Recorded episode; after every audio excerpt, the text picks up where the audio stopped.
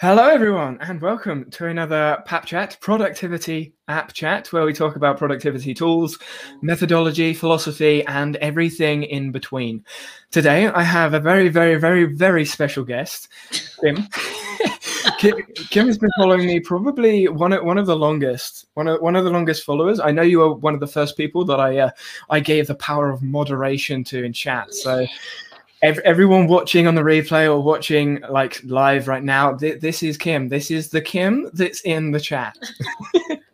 Hi, uh, everyone.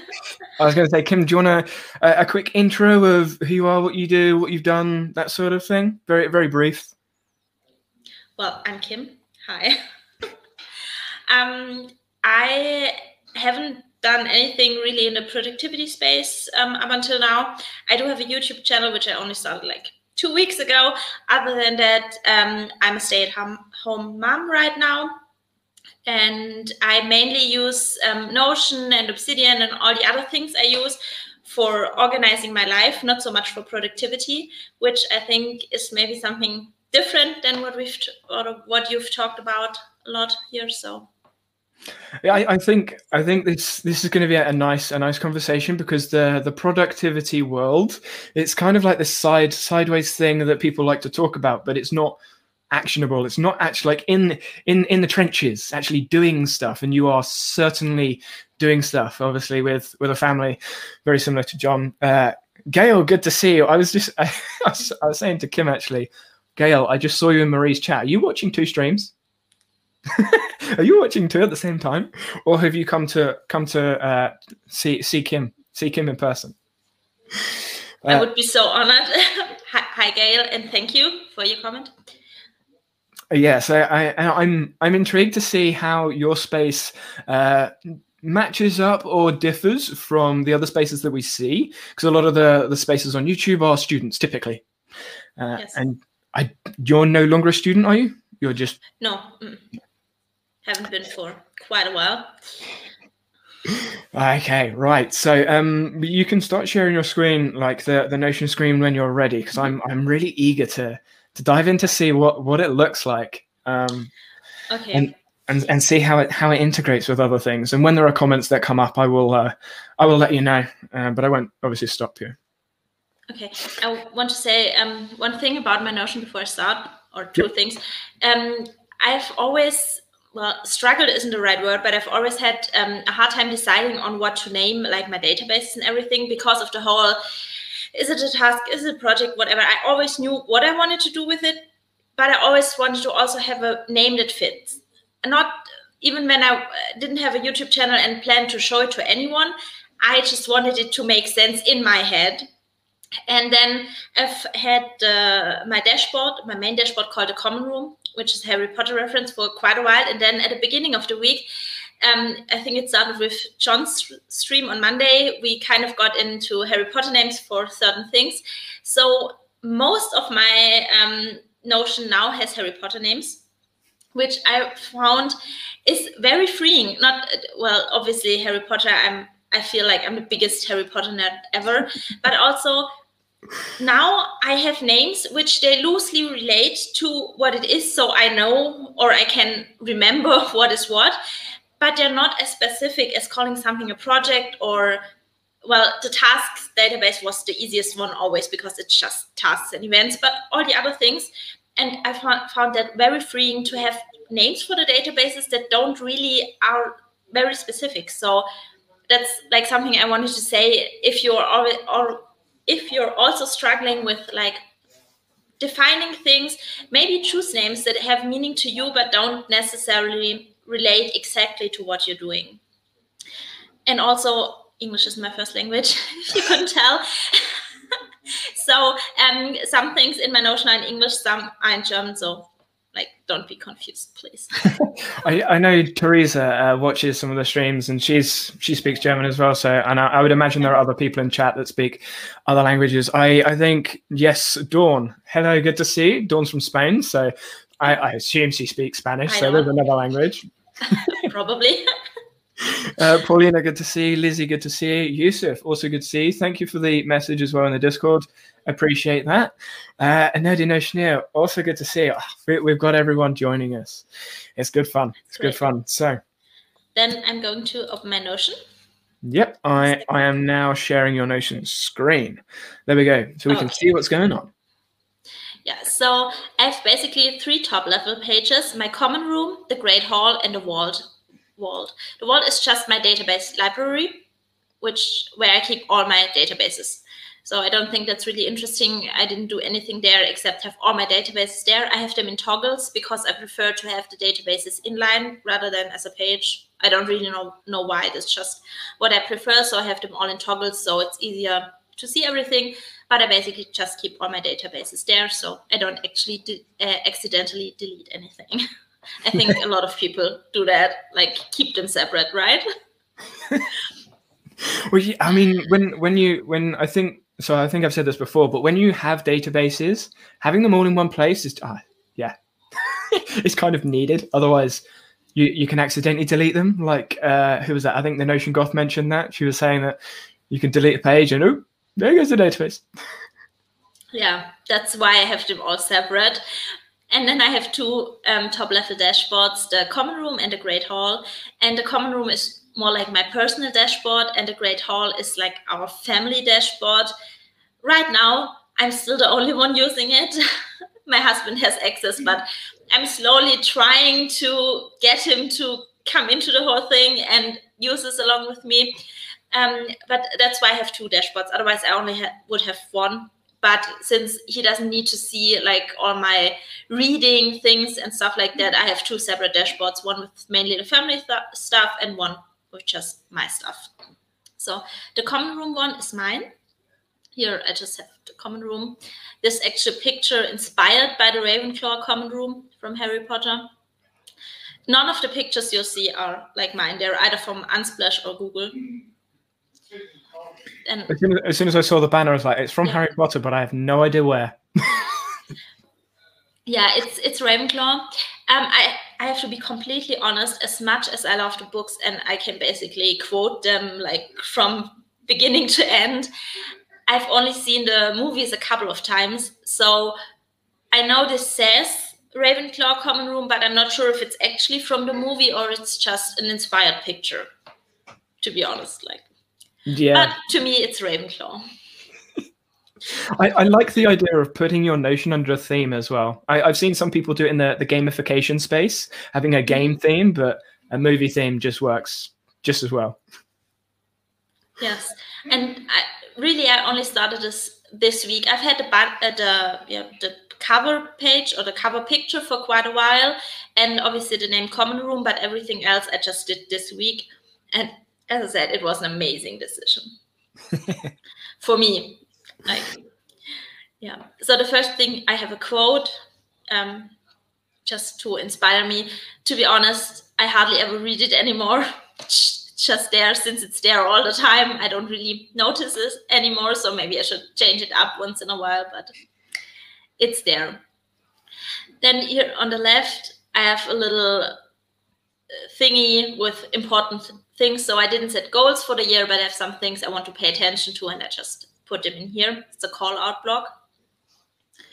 Yep. And then I just scroll down so you can see everything for a second. So Hogwarts as well. I I like I like the uh, the names, the like the titles. Mhm. I'm assuming that looks like math.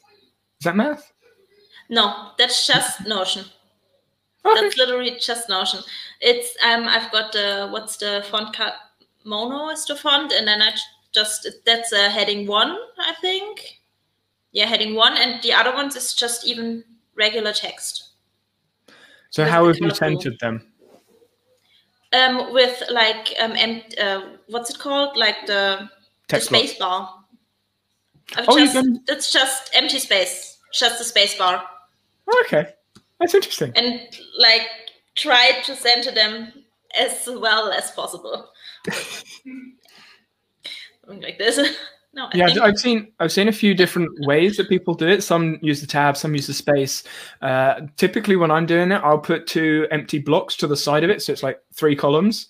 Um, okay. but yeah, That's a great idea. But then, like if I have uh, this one, the the line break, then there's more of a space in between, which Yeah. yeah. It's an aesthetic thing, and we're not going to show my obsidian because it looks disgusting right now. Oh, I really want to see your obsidian, especially with all the colors you mentioned. Trust me, you really don't. As long as it's not all orange. there, there are small bits of orange, but I mean, I I learnt m- more names of colors than I even knew existed, like cornflake blue. What? Cornflake blue. Yep, that's what it came up. Cornflower blue, maybe? Cornflake and cornflower, both of them. I've got both of them in there. Okay. Um, Is Okay. a cornflake like like Cereal. uh yes. Okay. So, okay. breakfast cereal. I was I was so confused. I was like, what is this? But yeah, maybe once you've gone through your notion, we may um scare people with the obsidian space. But uh, Paul, Paulina asked, oh, I mentioned something that was interesting that's going to relate to your your Harry Potter. She said, um, uh, sh- so I'll bring it up on screen for for those that. Uh, are forwards in chat. It says, "I do. It is really stressing to find some some similar concepts for things like pillars and and sprints. So I'm assuming that's relating to the trying to get the head around the the tasks, the projects, the what do you call them, uh, types of things. Which I'm interested to see where your space is going to go, keeping the Harry Potter theme. Okay, well, why don't we start with the pillars since you mentioned them, or pillars or areas?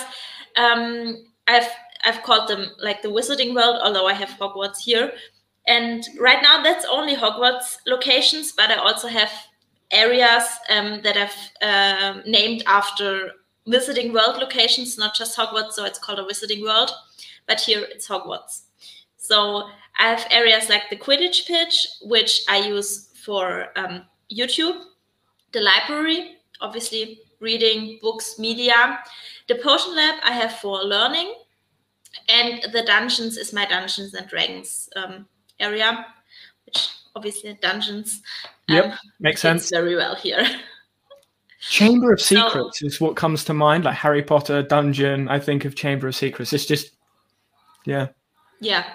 But- I, I've thought about like naming an area Chamber of Secrets, but I don't have anything that fits. Like I didn't know. Like I thought YouTube um, with the Quidditch pitch is k- kind of like a hobby in a sense, but it could also be a job eventually. Although I don't think that's like for me, but ter- theoretically, theoretically it's possible. So um, that's where the Quidditch pitch come, comes from. I think the library is self-explanatory, books and reading, and then I needed something for my learning space, which is the potions lab because in potions lab you learn. Could be also transfiguration classroom or something like that, but I like the idea of the potions lab. And yeah, for Dungeons and Dragons, it had to be the dungeons. Obviously. I like it. You got you got Professor Snape in there. I'm guessing. yes, he's he's in there, and if I don't like put in my homework, I'm going to detention. Yeah. So, so this is your your main main space, main area. I haven't Yeah. seen. Uh, I don't know. I don't know. Like a. I, I typically I was I was expected to see like loads of databases or loads of pages or loads of something, but it looks very minimal, very clean, very organized, unlike mine. That's because of the toggles. I have all the databases in here and I'll show them to you. But I have everything in toggles because I like it to look neat and tidy. And yeah, that's why I have all the toggles. And on here, I have everything I need on a day to day basis. Um, my areas, they also are dashboards, but they're only dashboards I need to go in if I need something specific. But everything, my tasks, my habit tracking, everything else is here on this dashboard or on the family dashboard on the Great Hall. Um, so the first section is my the daily profit section, which is basically all my daily um, habit tracking. I have three um, daily databases, which is a lot. I've had them combined, or I've had them separate, then I combined them. Now I've had them separate again. And the first one is my family um, daily database, where I have like usually most of my um, tasks and events are related here. I have the um, the weather, what we eat. So I use this also as a meal plan. Um, my projects related here. Also have things like symptoms if one of us um, like gets ill or something milestones which is especially important with a six month old baby because they have milestones like every week we as grown-ups don't have as many milestones usually but with the little ones obviously you want to keep like everything memorable yeah so that's what i have here that's the like the family one so the the name of the name of that database is that in german yes it's days basically okay. tage which just means days and i've it filtered to just show today then Kim, that's me. The database, oh, it's called Habit Tracker Kim. I wanted to change it to just be Kim, but well, it's Habit Tracker now. where I also, it's also filtered for today. I have also a relation to the um, tasks database, but I only relate tasks here that are related to YouTube or something very specific for me. If it's like a doctor's appointment or anything, I'd still have it related to the family database rather that rather than my personal one because the family one is the one like my husband for example would check into so all the things that are like that concern other people as well or that i would want my husband to know about if something were to happen to me or anything like that they are in the family one and just the tasks that are just related to me those i put here for the for my habit tracker and then i just have habits as you can see here and um, i also have like the number of minutes I exercised. I have here what kind of exercise I did, like yoga or going for a walk. I have food tracker, and then back here I also have um, link to my books and to my media databases where I can just link what I read this day or what I watched on TV or something like this. Nice. So you've got more tracking stuff in there than me, but not quite as much as a Notion Goth. yeah, it's tracking has always been like I love tracking. I love tracking all kinds of things. But to be honest, I hardly ever check back. So it's pretty redundant. And I think like a year ago, like in like winter um, or December 2019, I stopped tracking for a month. And it was it was really bad. Like I I felt the need to get back to my tracking. So I really felt uncomfortable, even though I knew I'll not go back to the tracking. Like I just I track, but I hardly ever go back and check it. But I felt so bad not being able to track because I said, no, I'm not going to do anything this month. So now I've like pared it down to the things that are the most important. So would you say it's almost you're using tracking as almost like a, an accountability thing process? Yes. Almost? Yes, definitely. Yeah, more, more accountability than being able to check back for most things, certainly. Yeah, I that's that's something that I noticed as well when with with my tracking is I didn't track, and then when I started tracking, it was just I, I had to tick it off. My my need to tick the tick box. I yeah. didn't look at it ever afterwards. It was just I need to tick the tick box to say I've done it for today that's a very powerful motivator. And I've had to like, there, for example, I have a meditation app and it counts how many days you have meditated, but I don't always meditate with the meditation app. So I've had to really like work work with myself on not being hung up on the like the tracking in the meditation app because just sometimes I want to do another meditation, not one from the app. So that's always something I have to like keep myself in check and like I have a tracker here. It counts any meditation. It doesn't matter what the meditation app says or my Kindle app. Like the other day, my Kindle app told me I've read for like I've been on the app for like 193 days in a row, and then I didn't go into in the app because I was reading fan fiction and I read it in the browser, and then I came back and it was like you've read for one consecutive days. And I'm like, Thank my you streak. very much. I broke my streak. But then I thought, what's the point of going in there and just open the book just so it says I've continued my streak when I know I've read. I just didn't read in the Kindle app. Like And Yeah, so- you, you, you bring up that point, and it's a really good point. And the reason is some sometimes with some apps when they're tracking things, you go on the app just so you don't lose the streak. Like I'll go on the app for two minutes just so I don't lose the streak. I have no Mhm. intention of actually learning whatever it is or doing whatever it happens to be. I just don't want to lose it. So I, I know at school when they when they're check, checking things, or they were for me anyway, that they, they check have you done work have you done this have you done that and they check the open open status have you opened it Mhm. just because you've opened it doesn't mean you've done anything Exactly. And what's the point? Like I've had actually like meditations running in the background just to have like to have it counted even though I've already done a meditation on a different app or on YouTube. But then I had it on in the background while I was doing something else just to get like to not break the streak and um, that, that's just useless. Like Yeah. there's no point to that at all. It's cheating it, it reminds me of when i was in it like uh, in, in ict at school you'd have the actual work open as a web browser you'd be playing games and when you see the teacher come around you quickly swap the browser back you're like i'm really working hmm Really, really working. Yeah. Uh, yeah, that's what that's what it reminds me of. Uh, Gail, uh, not Gail, Nerdy Notioneer uh, has said, "Chamber of Secrets can be private journal entries," which Yeah, that's a good idea. Maybe That's a good idea. But I I don't really journal. I have like a one line um, property here in my family um, tracker. I also have it in a habit tracker if it's something very specific to me. But I just usually it's just went shopping today. Baby was fussy.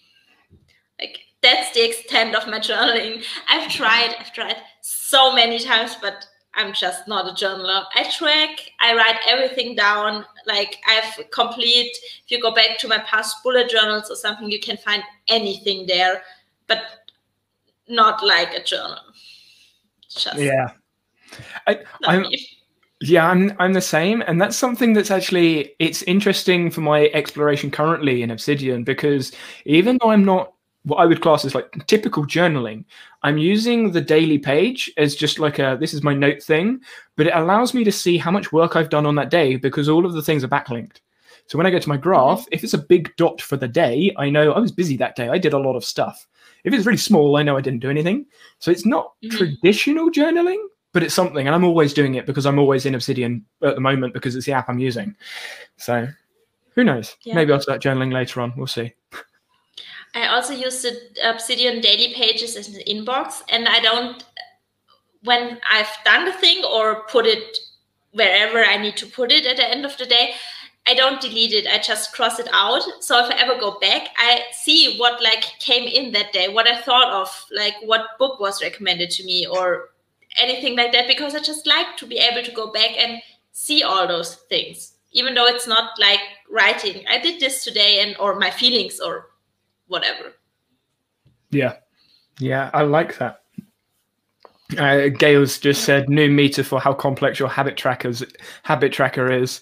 Are you uh, are you Danny level tracker or Notion Goth level tracker? Where do you fall on the spectrum? Yes. I think I'm like smack dab in the middle. Maybe Yeah. um, maybe a little more notion Goth. Maybe. Yeah, Lizzie. Lizzie says she's she's eighty percent Notion Goth. Lizzie, Lizzie saying. 20% Danny, okay. Yeah. I get it. Yeah, yeah, I can understand that. Not not everyone likes the orange, the space, the the tracking. I get it. I get it. You can have beautiful space with shades of um, purple and blue. Just wanted to put it out there. Yep, yep, very true. Th- Yeah. What's Lizzie's just said three hours of obsidian is a lot of work and a small dot. Well, well. Oh, the, uh, I don't know, Lizzie, whether you're referring to my live stream. If you are referring to my live stream, everything that I did was a task, and all the tasks had the date attached to it. So, still gonna get big because all the tasks are in today. But I, I know what you're saying, Lizzie. I get I get that. So the your what, what what else have you got in your space? Uh, We sort of went on a on a squirrel squirrel tangent right there. For a moment. Yeah. Um, then I've one for Matteo, which is my son. It's also a tracker, but I just track he has like this one medication he has to take every day. Um, oh, I didn't like his. Um, I always create on the day off. Mine and the family one I create in advance because sometimes I relate things to it, but his I just create on the day. So if if if, if he's taking his vitamin D, which he has to take for like two years or something after birth. Like apparently all babies have to take this. I wasn't aware of that, but well, another thing. Then um, I track his like what? I said it's new to me, but then I'm I'm not a parent, so I wouldn't know. yeah, I think that's something that's new. I'm pretty sure we didn't have to take it when we were small, but it's something with like they don't get enough sun or whatever. So all apparently it's normal for all babies in like Central Europe, at least, I would assume it's the same for like America or um, the US because they're similar climate, but whatever. I know.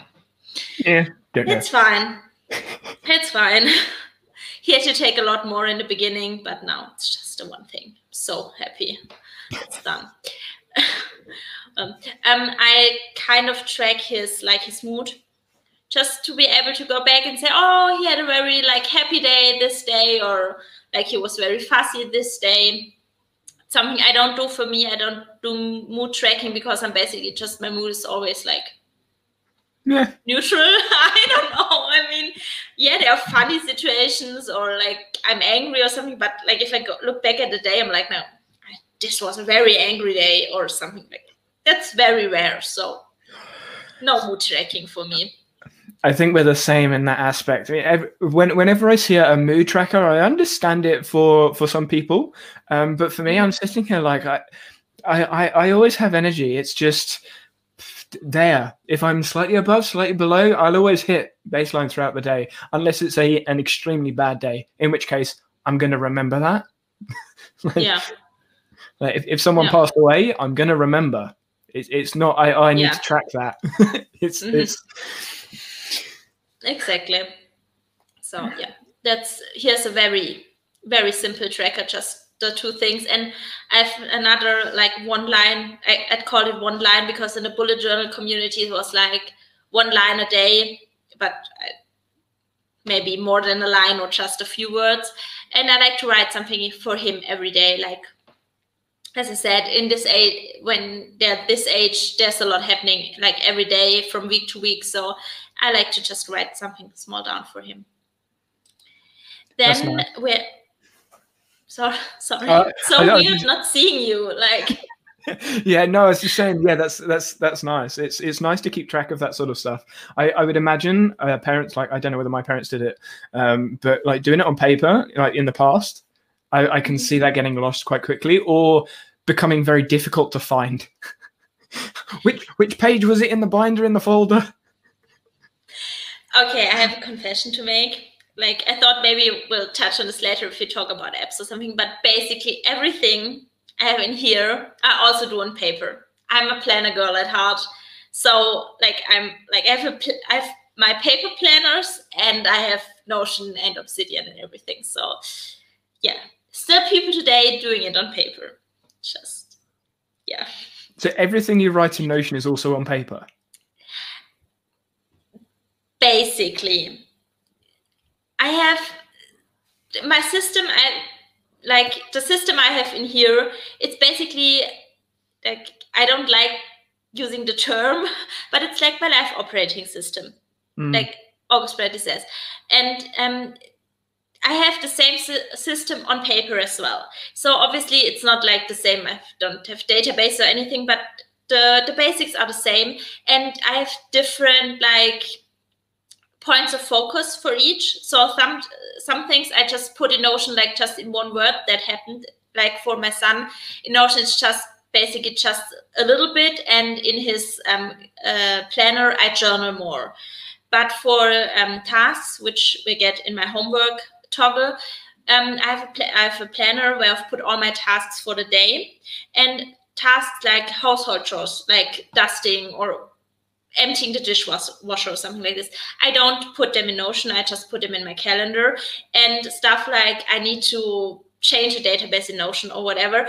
I just put in Notion. I won't put in my um, planner, but task like call someone next week, I put in both. So they're just slightly different um, points of focus in each, um, but uh, it's basically the same thing. But I can't like I can't let go of either, so that's why I'm doing it double. Yeah, yeah. I mean, I, I I understand it. It's just I guess maybe maybe because I, I don't like writing uh, and I don't mm. like the, the the like when I'm when I'm brainstorming and drawing arrows and all over the place. Then it makes sense paper, um, mm. but otherwise I just I like keyboard. I, I want my keyboard, which is why I want to try and learn Vim, which I know we spoke about very briefly on stream earlier. Because yeah. uh, you could literally just live on your keyboard. It's like, oh, that'd be nice. Mm. I just I, I love my planner. Just having it, mm. especially at the end of the week. I have one where I have like the week on two pages, and if I look back at a week, it just it looks really nice. I really like it, and that's something like going back to is really great. Um, sometimes if I go I go back because I want to know something like when exactly did this happen or did we spend last Christmas Eve at my uh, parents' place or at my in-laws? Like I go back and check, and if I check it in the calendar, there's a lot of other little things around, like the date or something, which brings back memories. If I go back in Notion next year to check something, I can look for the very specific thing. Of course, the other things are there as well, but I probably won't see them. So that's another thing I really like about the paper planning. Yeah. Uh, A Nerdy Notioneer has said paper uh, paper is backup in case you don't have access to Notion. Maybe. I mean, Notion mm-hmm. has has had some speed issues recently. Not that anyone's mentioned it at all on Twitter, everywhere. No, I've, I've never seen anything about it. Not on Reddit either. So. Uh, and then she was saying she does the same for appointments and quick notes, which is understandable. Uh, and then K- yeah. Gail has said, "Go Kim, I need paper in my planning too." I will say, I would write on paper if I could read my writing. Like when when you hear the, I, I, don't even know what the what the saying is, but when people are sort of saying, "Oh, uh, that smart people have scruffy writing," or what is it like, creative people have bad writing, whatever it is. When you look at Einstein or any of those people, like you can't read what they're writing. I'm not smart. I just can't write. it's yeah, it's just scribbles. Um, and I yeah, because because I don't like writing, and obviously keyboard, you have shortcuts to do everything. I I used to mm. abbreviate everything. My notes from university were like arrow to the right with a circle and a dot, and there were just loads of random symbols and like half words in there that anyone else looks at it, no idea what it says. and if I wait a week, I'll forget what it means. which is great for university notes. I mean, I didn't Getting really everything after a week. I mean, I didn't really use the notes anyway, but okay. yeah, yeah, not ideal. I, I would probably say I, I probably like the worst, worst student to follow after. Even though I got good grades, like my note taking, awful, uh, absolutely awful. but I passed, so. Yeah, Glad. let's let's not talk about school. Like that's a different life. yep. Yeah, yeah, that is fair. What? Ah, that is so. J A J A. That's laughing, correct? That's like, haha, just from a. I think it is. Yeah. No. J A J A. Yeah. It's like yes, yes. Like okay. oh, it's um, in Germany, if you say, as well, J A, ja means yes, but if you say ja, ja, it's like I don't believe you, or or something like this, like mm. aha, like yeah. something like this, like oh okay, kind yeah, of like, the, like the sarcastic, the sarcastic response. Yeah. Yes, that is laughing. Yes, she's laughing in Spanish. Okay, okay. Oh, in Spanish, it's different, of course. Ah. might be. I don't know. There's My too Spanish lessons are way back. No, yeah, yeah. I, I, I, I had to study French from like mm-hmm. what's that year year two so from seven years old until i finished school which was 16 17 i still only know mm-hmm. hello yeah. like uh, yeah, yeah. I was just never interested in french sorry if you're french I, in the audience I had to study English from year five, so 11, till the end of school, like 18. And then in seventh, seventh grade, we had to choose between French and Latin. And I just, I'm sorry, I don't mean to offend anyone, but I just don't like the son- sound of the French language. And so I chose Latin, which I wouldn't like ever do again. but so I studied Latin from like grade seven to grade nine. No, till grade eleven, I think, like seven to. I'm I'm not sure, like, but it was more than just two two years. So I I think grade seven to grade eleven, and yeah, it was really bad. And then in grade nine, like I started learning Spanish, but yeah, that's so that many, was too late. Yeah. So how many languages can you speak? Two, German and English. Just the two. Okay. Yeah, like you you don't speak Latin, and I just yeah. that's not. And in ninth grade, it was too late. Like I was, I think my problem was I was a student which some things came really easy to me, and I scraped by very easily without doing anything. So I I stopped putting effort in like somewhere around grade eight or something. So everything that started afterwards, I just I feel like I I didn't know how to study anymore. Hmm. Like so everything after that, like Spanish in grade nine, it just it was lost on me, especially since English kind of came really easy to me and I started like watching English TV shows in like grade eight or something. So I didn't really study anything for English since like grade six or something. So just yeah, got lost on me. Yeah, I, I can understand that. I think it's uh, it it can sound kind of like egotistical from an English speaking individual that doesn't speak any other languages, but it's hard to avoid English. Like no matter yeah, where you go, it's very hard to avoid it. Yes, absolutely. so, uh, A Nerdy Notioneer says Latin. I want to learn Latin. Um, yeah, I'm, I'm, I'm going to leave that comment. I want to learn Latin. Why would why Latin? No one. Well, the thing, the thing is with Latin, if you know Latin, you can easily learn um, Spanish. You can easily learn Italian because they're very similar. You can a lot of like, especially in academia or science, a lot of the words are Latin words. So if you know them, you you can easily like um, make out the meaning of things or like flowers or um, illnesses like so many things have latin words so if you speak latin and if you know latin like not if you studied it some time in high school but if you actually know latin i think it is quite useful it can be okay so as, as we're sort of going along the, the learning learning of languages mm-hmm. is uh, have you got a learning toggle in in your space? Because I know you've got the library. No. Is that a toggle on your dashboard? Or is that just a, a separate hidden away? It's separate. Well, I have a library toggle here. I have like the books, media, and bookmarks. Um, but that's mainly I have mostly fiction books in there right now. And um, in my Potions lab in the learning space, the only thing I have in there right now is like a, a project, or I now call them classes, where I'm trying to learn Italian because my husband is Italian. But yeah, that's the only learning thing I do right now. And I'm not really doing much there right now. So there's no toggle here. There would be if I was more active right now, but I'm not so. I can, I can, I can understand that. I can get, I can get with that.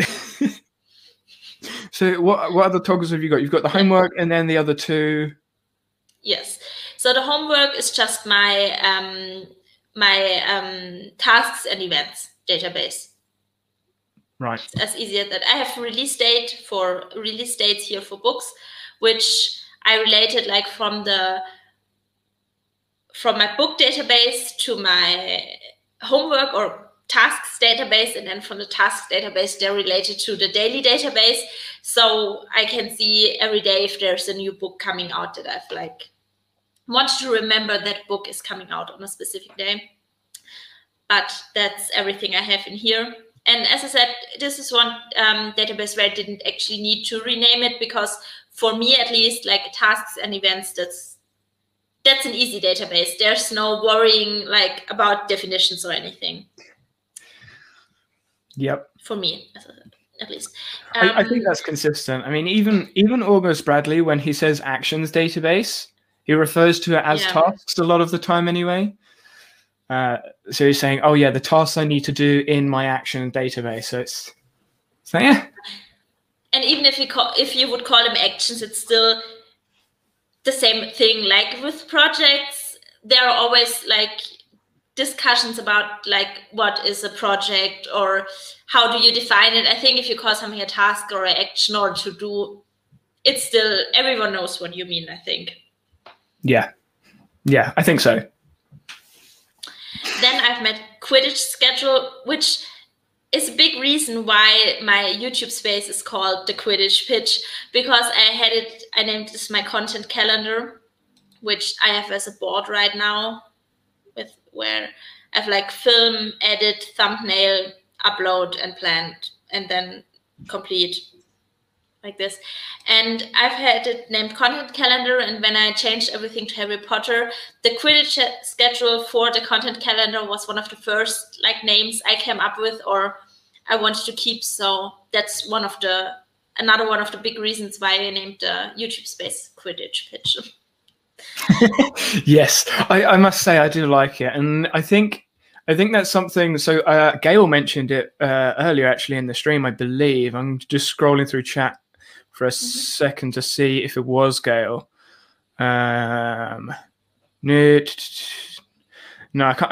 I, I, I think it was. Oh wait, was that it? Was that it there? Oh yeah, there we go. Isn't it? There we go. So it says, "Isn't it great when you feel empowered enough to dump other people's labels and finally get to know, uh, yeah, get to know or make the labels and concepts that work for you?" And I think Yes. when when you're at that stage, you're like, "Yes, this is mine. This is my system now. It's not a, a duplication of something." Uh, and Paulina's just said, uh, August Bradley, I'm assuming she's referring to with with AB and brackets, uh, got me really confused with that, with the the actions and uh, Mhm. what's the other one? What's his pillar? Is it? Does he call it? pipelines, right? There's pillars and then the pipelines, like yeah. I really like the, the pillars part of his system, but I never really got into the pipeline, so I'm not sure about Yeah, but having having your own labels, you're like, this is mine now. yeah that, that's what i said at the beginning. It was really freeing um, letting go of the labels. Even though i had already like used the databases the same way i used them now it still irked me all the time to have like a name that i didn't feel fit quite perfectly. So with this it's really great. And you know exactly what it is as well. exactly. Right um, the next one maybe you know what it is room of crime requirement. This that's uh, what started basically this whole discussion.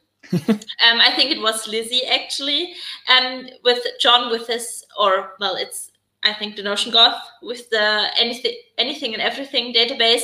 And then um, the room of requirement for the database was um, lizzie's idea. So this basically before i had called it notes and ideas now it's my room of requirement anything and everything database. That's this. Mainly So- where I take So is that just literally everything that isn't in one of your other databases is in there? yes, or would be. Right now it's pretty empty. But yeah, everything that doesn't really fit anywhere and notes a lot of the time. So I use Obsidian for um, note taking when it comes to like personal knowledge management, management and things like that. But if I had to take an, a note for like from a phone call or from a doctor's visit or something more related to m- some of my spaces here, some of my areas or anything like that, this would go in here as well. I, I just see Paulina Paulina in chat who said I call it incubator. Yeah, that's also a great name. Yeah, nice. I, maybe we need to have a list of names of other databases somewhere. Alternatives to uh, anything and everything, or ideas, or Yeah. room requirement incubator. Yeah, loads of ideas. But I think that's one of those things with your system when you've when you've got your system, something like Notion or Obsidian or a Mhm. free flowing app, not ClickUp or Asana Yeah. or something that gives you a name. You can say, "This is what I want to call it." Rather than yeah. whatever the app says. And I, I still disagree with ClickUp saying tasks is everything. no. Yeah. You, you can't versus have, projects. You can't have 14 levels of sub subtasks. No. it's stupid. But, yeah, I'm, I'm in agreement. That's like too much for me. So over here, I have my game plan, and it's this is get organized. There's not actually a database down there. It's just um, a to-do list. And here in this space, I've basically, well, something like a project or anything that's really important right now for me that I want to do. And for me right now, it's getting organized. I have a lot of things. Um, my Notion space is pretty organized right now, but um, I need to um, go back in my paper planners and put something in there because I switched. I have to organize my like physical filing cabinet. I want to organize my Google Drive. So all of these things are kind of a priority right now for me. Um, so I've put them in here on, on the game plan because that's what I want to tackle next, aside from like my tasks that I have. And so I have this here. It, it could be a project, but it kind of this space is for something that's very important for me right now but it's not necessarily a task i have to do today or tomorrow so it's not in the task database because if it was in there it would just like be at the bottom of the database and just be there and be there and be there. So i have it here. And right now it's get organized with um, all the tasks i have listed here. And once i'm done with this my focus might be on something else and then I just change the name of the toggle and put another few tasks in there. I like that. And it's something that I I have kind of attached myself to for when when it comes to so I made I made the new dashboard. I can't remember how long it was ago uh, with the the secondary inbox. I had a primary inbox and a secondary inbox, uh, and the reason I did that is because I was have I had those sort of tasks that I needed to get done, similar similar to those, but they were they were just going to the bottom of the list because I knew I needed I know I needed to do them, but it wasn't a I'm just going to get this done like now. It was a, a longer. It wasn't quite a project. It was still a task, but it was sort of getting left behind. And I kind of have developed now three almost action lists: a secondary, a primary, and then a long-term actions list of stuff. You could class them as goals, uh, but I don't have any deadlines or anything. It's just mm-hmm. I'd like to do that. Aspirations, maybe using Sarah's word. I'm not sure whether Sarah's in chat, but yeah. So, have you got something similar, or is it just goals and tasks? No, I have something. So I don't really have goals either. Or, well, goals is another word that's like, or whether it's the word which can have a lot of different definition, or whether it's what I consider to be goals. And like a lot of people call it different names. Like it's really funny at the beginning of the year or the end of the year to go through all these goal setting videos and people say, I don't set goals, I do this. And I'm like, it's still goal setting, whatever you want to call it. yep. Um, but for me, I really don't have any like yearly goals, aspiration, whatever you want to call it. I have some things I want to like pay attention to, but I do have tasks I need to do like today or tomorrow or maybe at a specific date.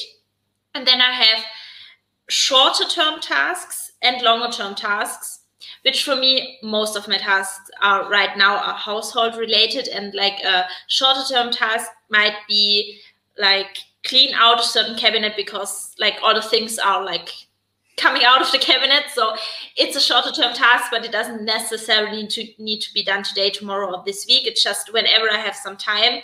And then there might be longer term tasks, which is eventually I need to repaint something, for example. And um, in my paper plan, I have two lists, like the the today tasks or tomorrow tasks. They're like in my um, days for the days or maybe in the weekly view, but I have um, two lists for like shorter term tasks and longer term tasks.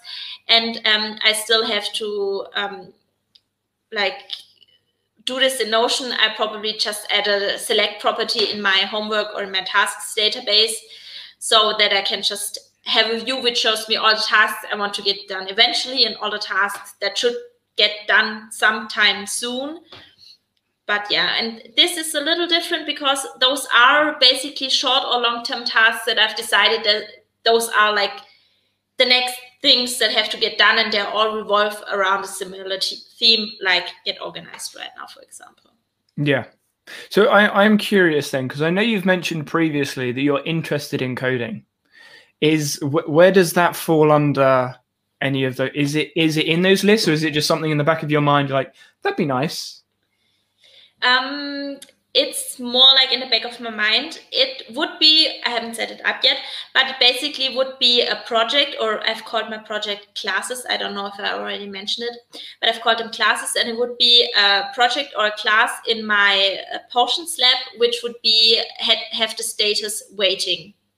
So it's something I want to get to eventually, and for me, that's more than a task even more than just like here I have a few tasks I can group under the same umbrella learning coding for me is a project. However, if you want to define project, but it's something in my mind, I class as a project.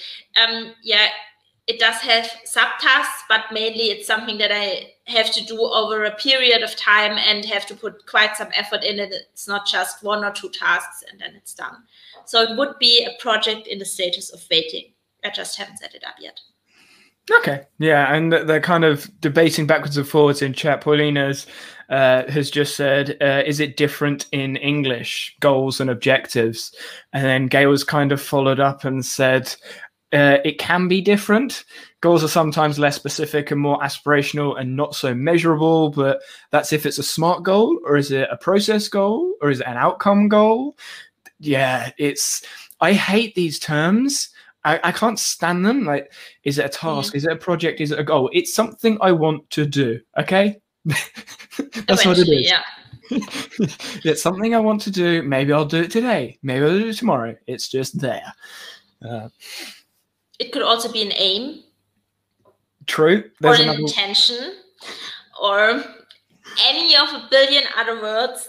And it, they could all mean separate things. They could all mean the same thing, depending on who you ask and what they define it as like yeah yeah i mean i'm sure you could probably go on google and go synonym goal and it'll come up with like 20 different 20 different examples and they're all meaning slightly different things and it i think it's one of those it's one of these things in this productivity world personal knowledge management space whatever space you want to call it it's one of those things that you'd sort of sit there and go i could argue about this but it really doesn't matter yeah. I, I would say, I would say it's it's a perfect thing for academics to argue about because that's essentially what academia is. Them arguing about insignificant things and topics and pieces of research that isn't really going to make much of a difference. But they really care about their research and their words and definitions. Um, so yeah. Yeah we got loads of them coming in now achievements and yeah. Yeah.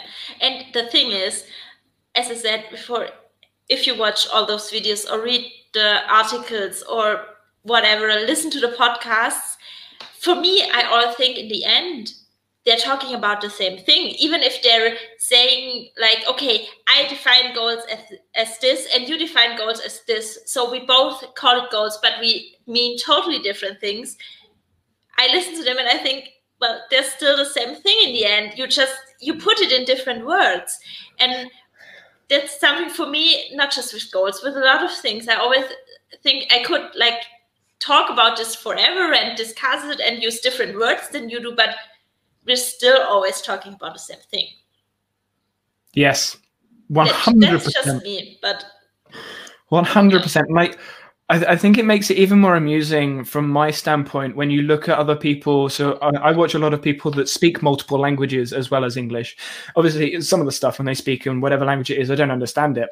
But whenever whenever they're talking to someone, you translate it or you get them to summarize what it is. It's always the same thing. And I feel like English, because there are so many different ways of saying the same thing, when you look at other languages, they still have, they're still talking about the same thing. It's just using whatever language it is German, French, Spanish, whatever. And I'm like, but we're all talking about the same thing. So why are we arguing about the word? why are we arguing about the definition of a word?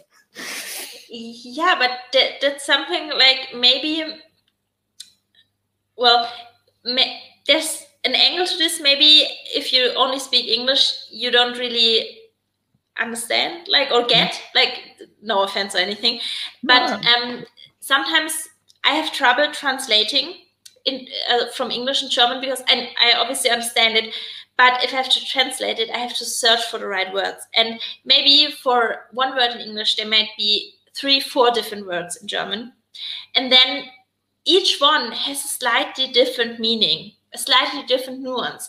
And if I translate it as one word, I don't feel good because it might mean something different. If someone who just um, learned German in school, maybe they don't understand, they don't understand. Sounds really weird, but because it's not their um, their first language, so maybe they just know this word means this. But if I use this word in like day to day, just talking about it, it has a certain meaning, maybe not one that's written down anywhere. So if you study in school, you can't know it. But if you use it everywhere or every day, then if you say this word, you think something very specific. So when it comes to translating between different languages, I think there is something to it sometimes. Oh, and yeah, then definitely. there's the thing like which um, you talked about like accents in the UK, but I assume it's also with meanings. Like if I say something, one word here where I am in Germany, and someone in another part of Germany might think of a different thing, even though the words mean the same thing. Like here, this it has a slightly different nuance than it has like in north of Germany, maybe. So yeah, and, and, as soon as you bring in context, like what context yeah. are they talking in? How they've said the word? Is it in a sarcastic tone, a serious tone? Yes. Yeah, it gets very, very complicating. Complicated yeah. languages. Well, I hate this when someone is like, um, like throws an English word at me and it's like, "What does this mean?" and I'm like, "What's the sentence?" where did you hear this word? What do or if or if they say a German word, like what's this in English? I'm like, what do you want to say? Like even if I can translate, if there's just one translation for the word, maybe if in the sentence you want to use it, this word isn't actually used in English at all, like the translation. Maybe you just say it a completely different way. You can't just translate like literally. That's not, it doesn't work at all. Yep.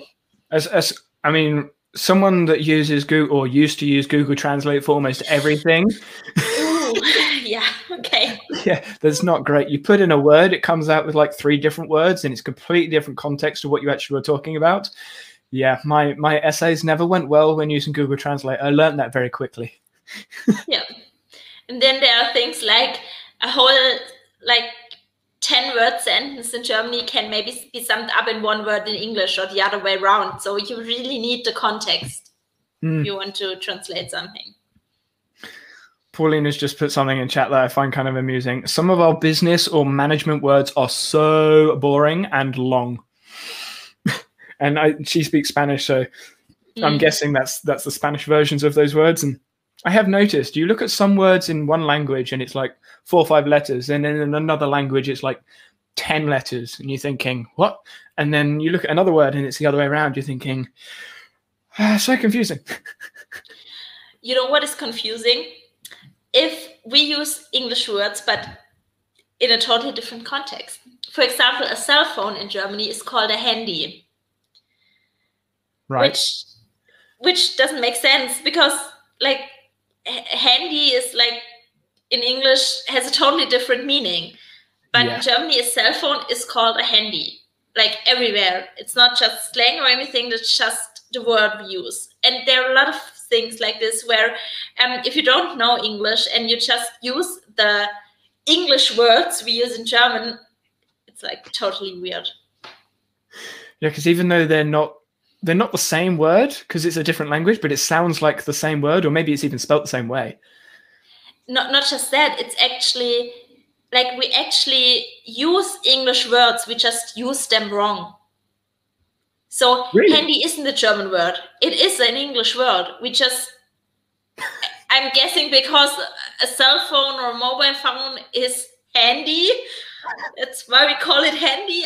I don't know what the reason is, but I don't know another example right now, but I know there are a lot like in really in like daily language. We use a lot where things uh, if you use english words we just use them wrong. I that now that now that you've said that it kind of makes sense as to why some things get a little bit confusing when watching listening or talking with people from other countries. Because you recognize so when when i used to play handball quite a lot uh, when obviously it was out and everyone that's played handball in the uk is like almost no one is from the UK that plays handball.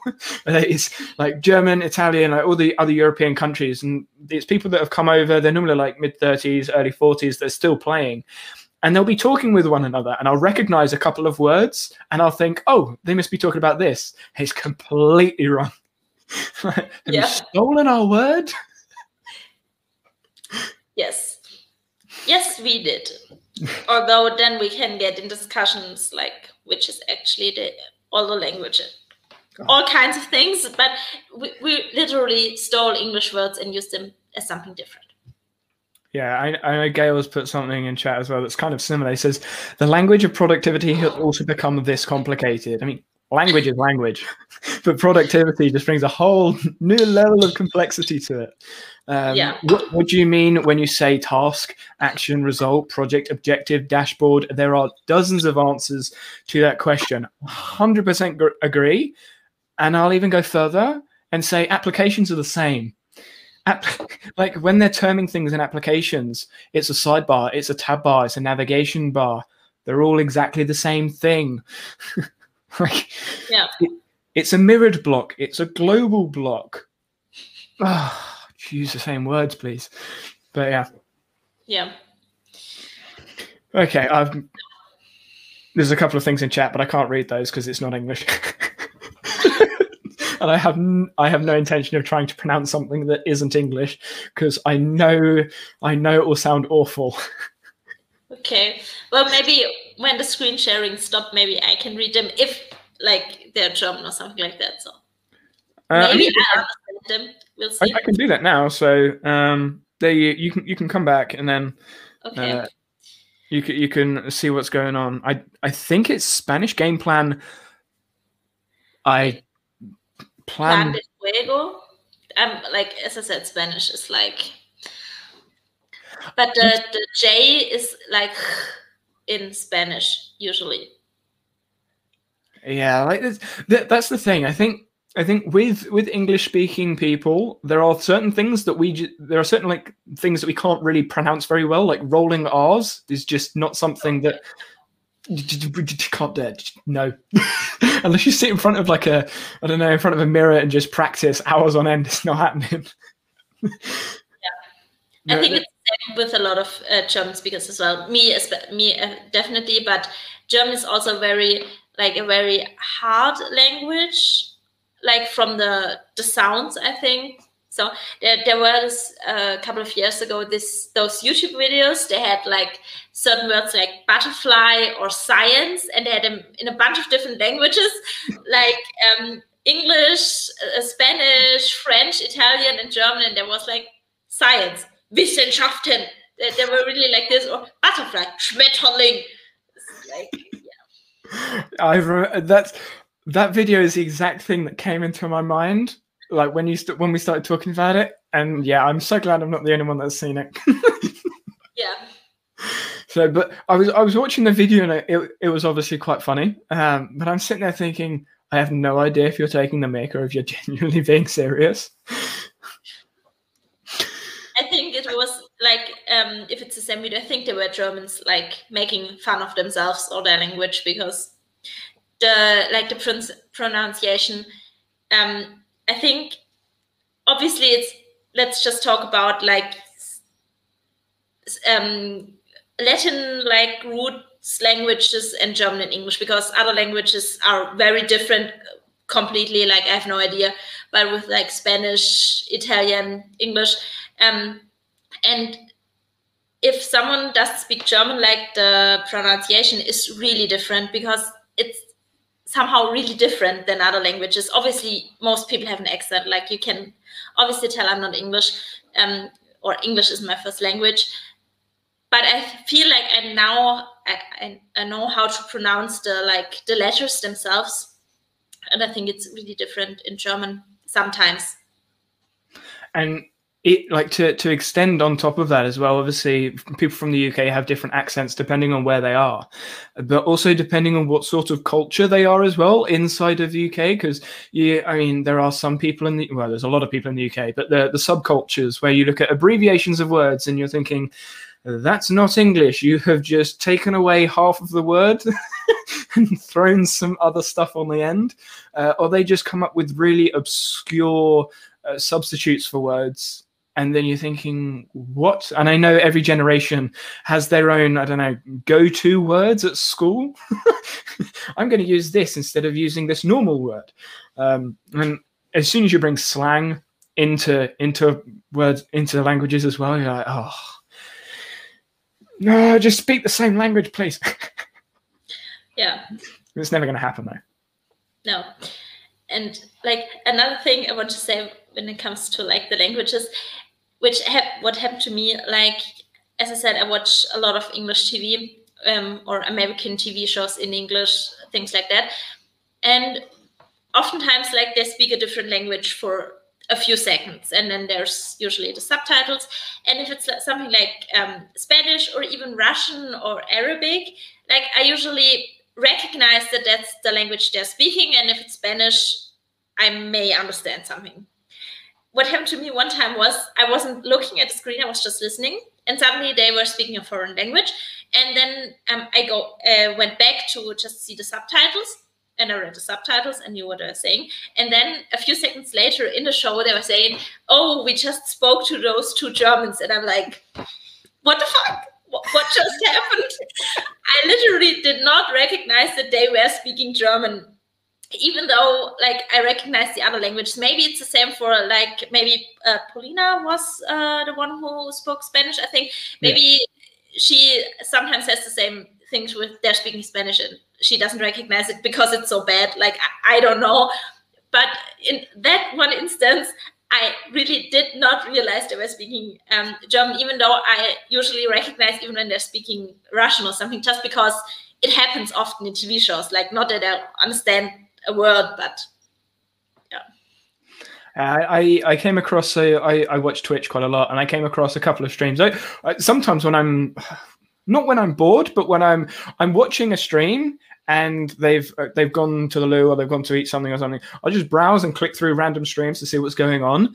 And sometimes I click into streams and I look at them like it said English. This this is this English? I don't understand half the words that's being said. Yeah. So, but yeah, yeah, it was Paulina that speaks Spanish. So, uh, Dawn, Dawn was saying, "Thank you, thank you so much, Kim and Danny. I mean, I, am sure the conversation will carry on. Um, it's always nice, always nice to see how other people organize their spaces. So, in in your space, I don't know whether you want to go back into it now or uh, in a bit. Yeah, I can go back. Yeah, because uh, yeah, the back. obviously we we've seen like the the main page. The, the uh, let's mm-hmm. let's add you back in. There we go. So you're now sharing again. So we've gone through the main page and it's only taken us an hour. We're not done yet.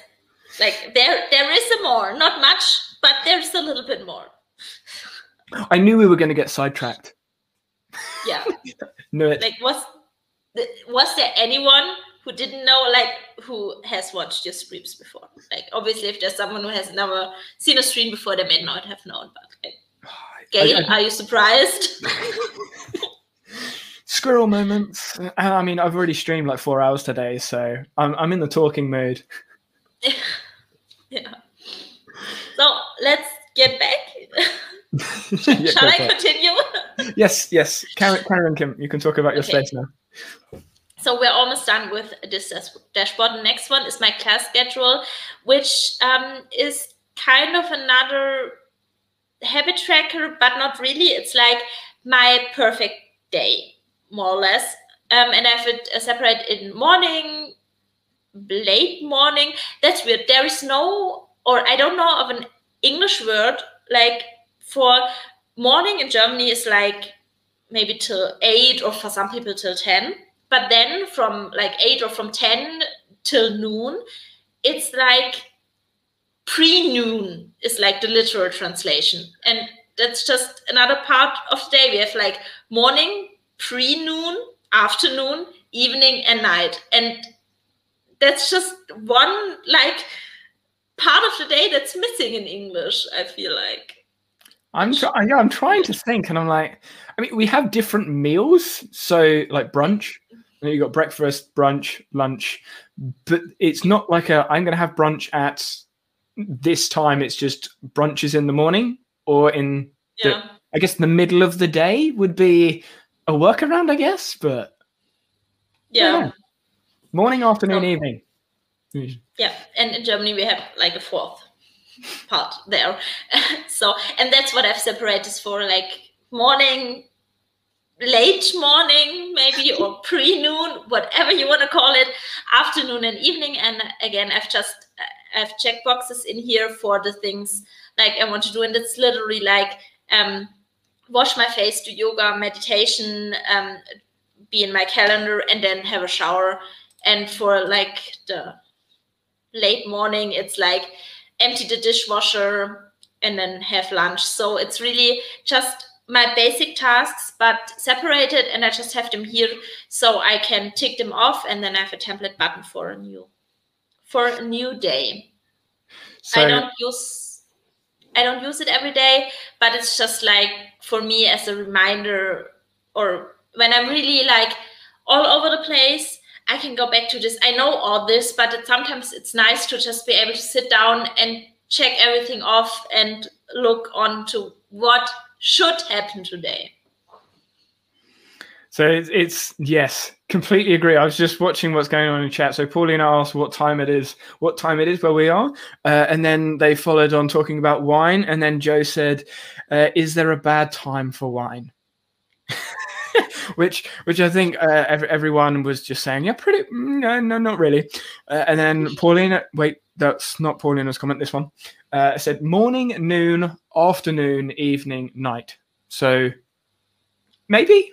I, I mean, Maybe does noon like start before noon? yeah. I mean, Like- when, when I think of noon, I think twelve afterwards. Yeah, I, I don't think of 10 a.m. as noon. 10 a.m. is well, 10 a.m. I've just woken up, so certainly morning. Um, but yeah, Yeah. hmm. I, I wonder if that's the same in other languages, like in other in other parts of the world. Is there like more? Because I know obviously, uh, is it the Spanish that have the siestas and they like sleep in the middle of the day? Does Uh, Spanish and Italian, yes. yeah? So is that like a, they have a a morning? uh, I don't know. Does siesta count as a part of their day, or is that just I don't think so. So in Italian, there's only like morning, day, and evening and night, far as I'm aware. So like afternoon and like what I was talking about would just be day. And I think in Spanish it's the same, although I'm not sure. So Paulina would probably be the better person to answer that. But from what I remember, um, it's like this. And as I said in Italian, it's it's the same. So I don't know. Yeah, very true. Before you carry on, Justin asked a question in chat. It was co- what question kind of comment said, Danny, you should have an ADHD organizational expert in quotation marks join you sometime. I know I'd appreciate that. So, Justin, I actually spoke with Brian, uh, who uses Obsidian a lot, and he has ADHD. He has ADHD, um, and he also thinks I do, but I don't know. Um, so, if you go back into the stream, so go back into the playlist library, you'll see that, and he uses Obsidian to organize his stuff. Um, I yeah, I don't know if people are openly saying I'm an ADHD organizational specialist or anything like that. But yeah, I mean, if if you know someone that has ADHD that talks about it, let me know and I'll bring them on and have a chat. So, but yeah, um, you can carry on there, Kim. Okay, let's just say because we were asked for what time it is, it's like um, nine or um, ten after nine or fifteen after nine, whatever. Like Yeah. I'm not sure about the exact time, but it's nine in the evening, nine p.m. I think it's if Paulina, if you're in Spain, we're in the same time zone. I think. I think Uh, like there- there's a lot of numbers coming in. Night, night, mid. Oh, okay. So, okay. So Paulina was going through all the different sections as to what's going on. I think she was saying it's something like midday, like five o'clock or something. Oh yeah, here here it's well ten past five. So she's more what's that? Four hours behind. Maybe she speaks Spanish but isn't in Spain. Yeah, yeah. yeah then she's not in Spain. Like, yeah, it's quarter past five where she is. It's almost quarter past eight, and it's quarter past nine where you are. So, yeah. time time disparity. Definitely wine time where we are. Definitely. So, and just I I hate like going back into the school moment, but I just I need to say one thing, like the times in German and in English. Um, like if we go for half half whatever, like it's half past nine. In Germany, we would say half ten, but like half ten in English would be half past ten, right? It's they mean the same thing. I think it depends. So for me, it depends who you're talking to as to what you say. Typically, okay. when you're talking to uh, the older generation, you need to say half mm-hmm. past 10 because that's the correct pronunciation of how you say it. But half mm-hmm. 10 is just easier, quicker, and what most people say, half 10. Yeah, no, know what I mean? Like half 10 would be 10.30, right, in English? Yes. Yeah, in German, half 10, like literally translated, half 10 would be 9.30 because we're not at 10 yet. We're like halfway to 10. So that's always tripping me up when someone wants to know the time because I have to change in my head. You, wow. you know what I mean? Like, did yeah. make sense? like, my brain is like, why? so, half, why do people so that's do like this? half to 10. Yes, but we don't say two, like, not at yeah. all. Like, half 10 would be the correct. So, yeah. half 10 is 9.30. Mm-hmm. Whoa. okay, my brain's my brain's just like spinning. Oh, 10 is 9.30. Okay, yeah. Well, it gets worse, but yeah, that that would confuse me. that would really confuse me. We have like there's also quarter and three quarters, and that's something that trips up a lot of Germans as, as well because apparently it's not everywhere in Germany. Like I don't know, but like we have like nine, then we have or well yeah, we go if we go to 10, we have nine. Then we have quarter 10, so it's 9.15, half 10, which is 9.30, and three quarters 10, which is like 9.45. And I think that's like makes a lot of sense, like quarter, half, and three quarters. But a lot of people get tripped up over the quarter and the three quarters. So then you need to say 9.15 or 9.45. But like yeah, makes sense. Quarter, half, three quarters yeah, I mean, that's, that's, something with. So my sister used to struggle with learning the time, and a lot of people do. And the the quarter quarter two is mm-hmm. it's quarter past a quarter two. It's not like three quarters past or mm-hmm. or whatever. Uh, and yeah, and yeah. When, learning times, I can imagine learning times in one language and then going across, like you're explaining. Wow, it's almost like learning a whole nother way of reading reading time. yeah and then you have the whole AM PM thing. And oh, yeah. Whatever. I, I just stick with 24 hours. It's easier. Yeah, well, I was just going to ask. Like, I know in America they use more like the AM PM thing, and like the 24 hours is military time. But in England or in the UK, so, sorry, like, is it like normal or average to use like 24 hour times? it's it's still it's still militaristic to use like 1300 as like 1 p.m uh again i think it depends what part of the uk you're talking and like talking to and who you're talking to. If you're talking to someone from an older generation uh it would depend whether they were in the military or not.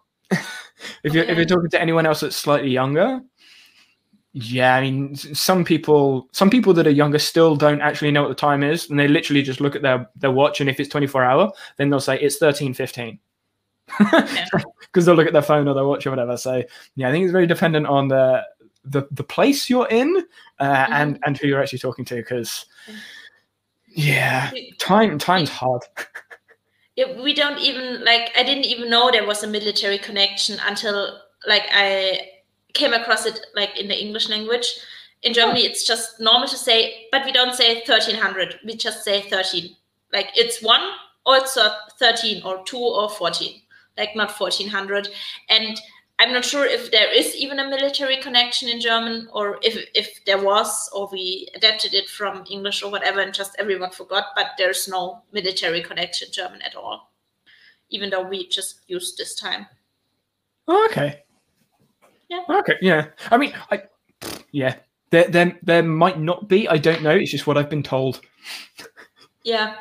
So and it's like in on TV, like they call it a military time as well in English. So Yeah, I just exactly. I can just go from what I learn from the TV, which we all know is always accurate and Oh, yeah. right. So There is never anything wrong on TV no, other than ever. politics.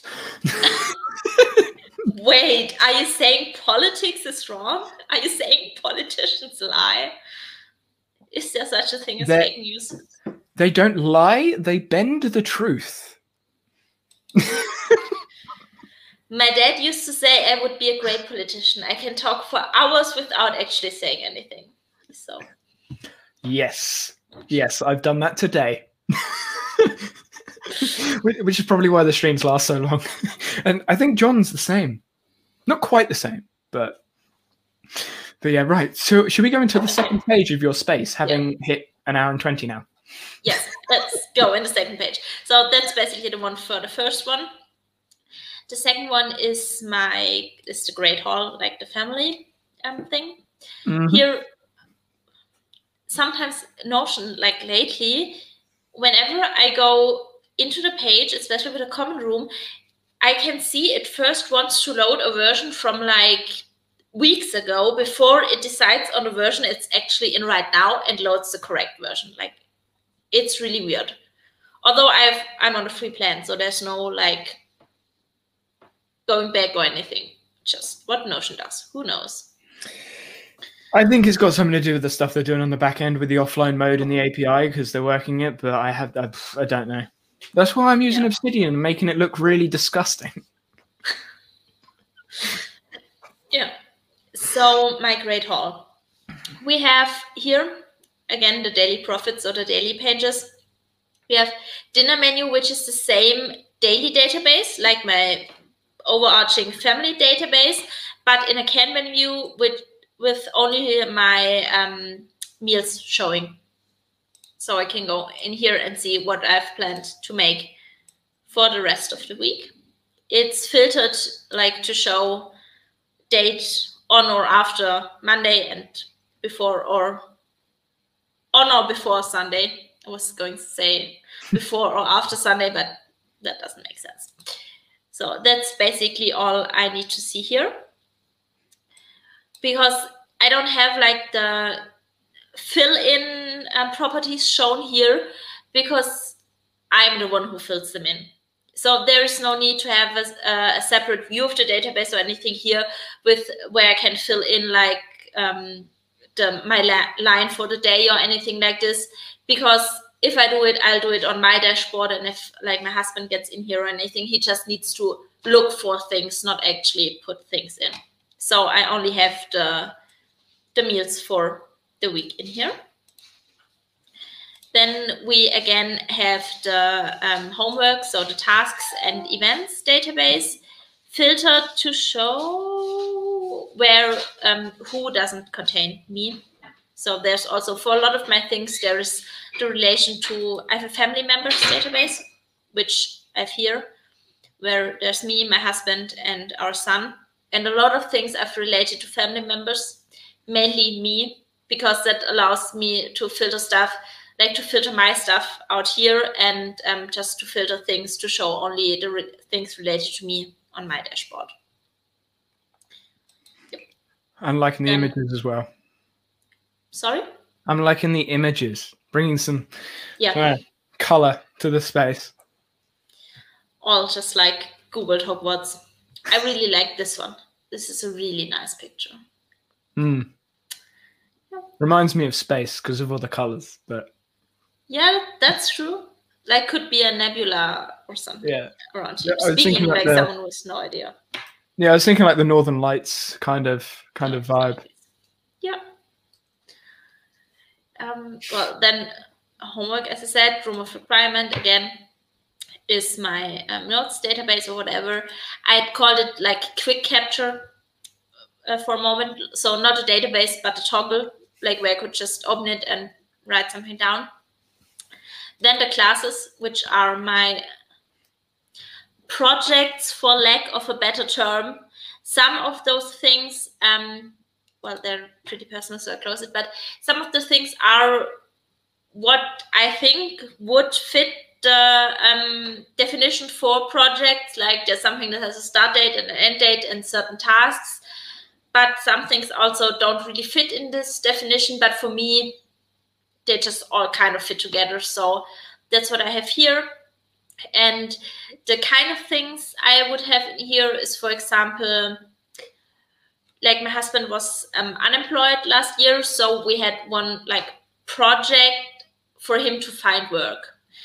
There weren't really tasks related to it. Obviously, he had to like um, apply for jobs or anything, but I mainly had this to like keep status updates and write down where he had applied and things like that. So not really a project by definition, but that would be in here. Or um, during my pre pregnancy, I kind of like didn't really do much at home, and then um, we had like again kind of a project to get back like to up to date with all the household things. So that was another thing that was in there.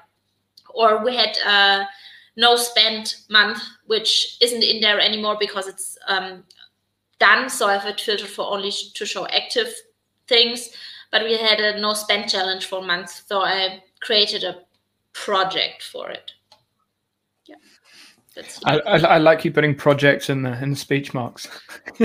yeah, because like that's why I was so happy with the new um, names. But I don't want to say classes because then if someone just jumps in, they have no idea what I'm talking about. And if we're going away from Harry Potter, I think projects would be the name that kind of best fit, but I still wouldn't consider everything a project. So it's yeah. projects. Yeah. Like it. Then over here, we have, um, as I said, I have a family members database. It has like us and then our two cats.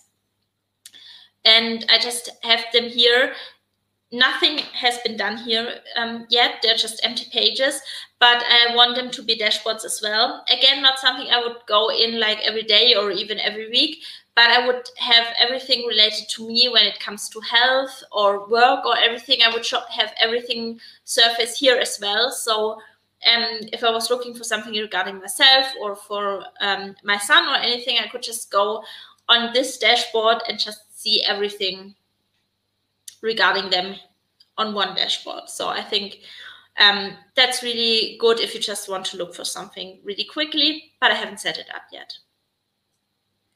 Sounds good. Yeah.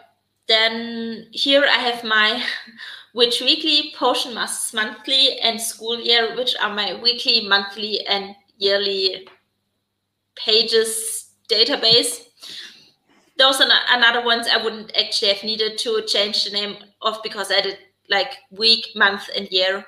They're pretty like I was happy with the names, but obviously Harry Potter names are nicer. um, here I have a gallery gallery view, and the pictures they don't mean anything. They're just random pictures, and I've them filtered to show the month. And then if we go in here for my weekly pa um, pages, I have like um, the I have some things I need to do at the beginning of each week, or I want to do like meal plan, go through all the mail we collected over the week, things like that. Then I have another um, linked database from the daily view, which is where um, I can do my meal planning. I have like active projects. I haven't like um, redone the template yet with the new names and everything, but I had active projects and um, oh god, what would be a good translation here? Like working projects on? no, more like projects that don't have they're not really active because they're always there in the background. So one thing I had in there, I don't have it um, anymore right now, but it would be plant care. I had plant care as a project for a while, which it wasn't a project. It didn't have a start or an end date, but it was just like the place where I had everything related to plant care. And this would be like a project here that's not really active or meal planning I had in here for a while. It's not like active, not something I have to work on, but it's something that is always there in the background. One of those sort of inspirational goal type things that you want to get done, but there's no I need to do it by here. That sort of thing. Um, no, no, something that's like done all the time. Like for example, plant care. Like um, I didn't really set it up. That's why I delayed, deleted it. But my thought was in there I would have all the information on the plants I have. Like what's the name of the plant? Do they need sunlight? How often do they need to be watered? So not something I'm actively working on right now, but just something that's always there in the background. So not an aspirational thing or something I want to work on eventually, but that's what the pro, pro that's what the problem with project was. Because yeah. since it wasn't a project, we're really talking about right now what would it mean? It's more like a dashboard for a certain thing or my meal plan, which is now part of my areas. But it was something I go in every week. But it's not a project in that it doesn't have a start or an end date. So that's what I had in here. But I could probably delete it now. As I said, I didn't rework the template. So yeah, Gail was saying background project, ongoing project, standing by came from Paulina. Mm. Ongoing was the word I was looking for. Ah, there we I go. I think that would be like the the word I would have chosen if I had named it in English. Then uh, I have very very quickly, yeah. Paulina Carl uh, Carl Pauline. I did speak with him. I w- I'm not sure whether he would class this as a recurring task, uh, if that's what you're referring to. But yes, I would probably say it's, it's kind of a recurring task because it's something you're doing on a repeated basis. Um, but I'm not sure. Yeah, maybe for the meal planning, but then, well, yeah, it's it's a task but for the meal planning, I have like um, a recipe database, I have a shopping list database and everything. So it wouldn't be just from the Notion standpoint, I couldn't class it as a task because I basically have a dashboard for it. And for the plant care, well, watching the plants would be a recurring task. But again, I wanted to be more like a dashboard where all the information was I needed, which again is why I had problems with the name projects. Hmm. So, yeah. Gail brought up another word that's it's evergreen project. yeah, maybe that that would also be a nice idea. But I'm just happy to be rid of the word project. Yes. Although I probably still have the um, the separation between active things like that have like a started or an end date at least where I have to actively do something and other things that I just have in there so I have a dashboard for them. That would still be a separation, I think, no matter what I call the data database. Yeah. Yeah. Because some things, as I said, the meal planning I now have as an area because I need to access it quickly um, all the time and it just felt it fit better with the areas.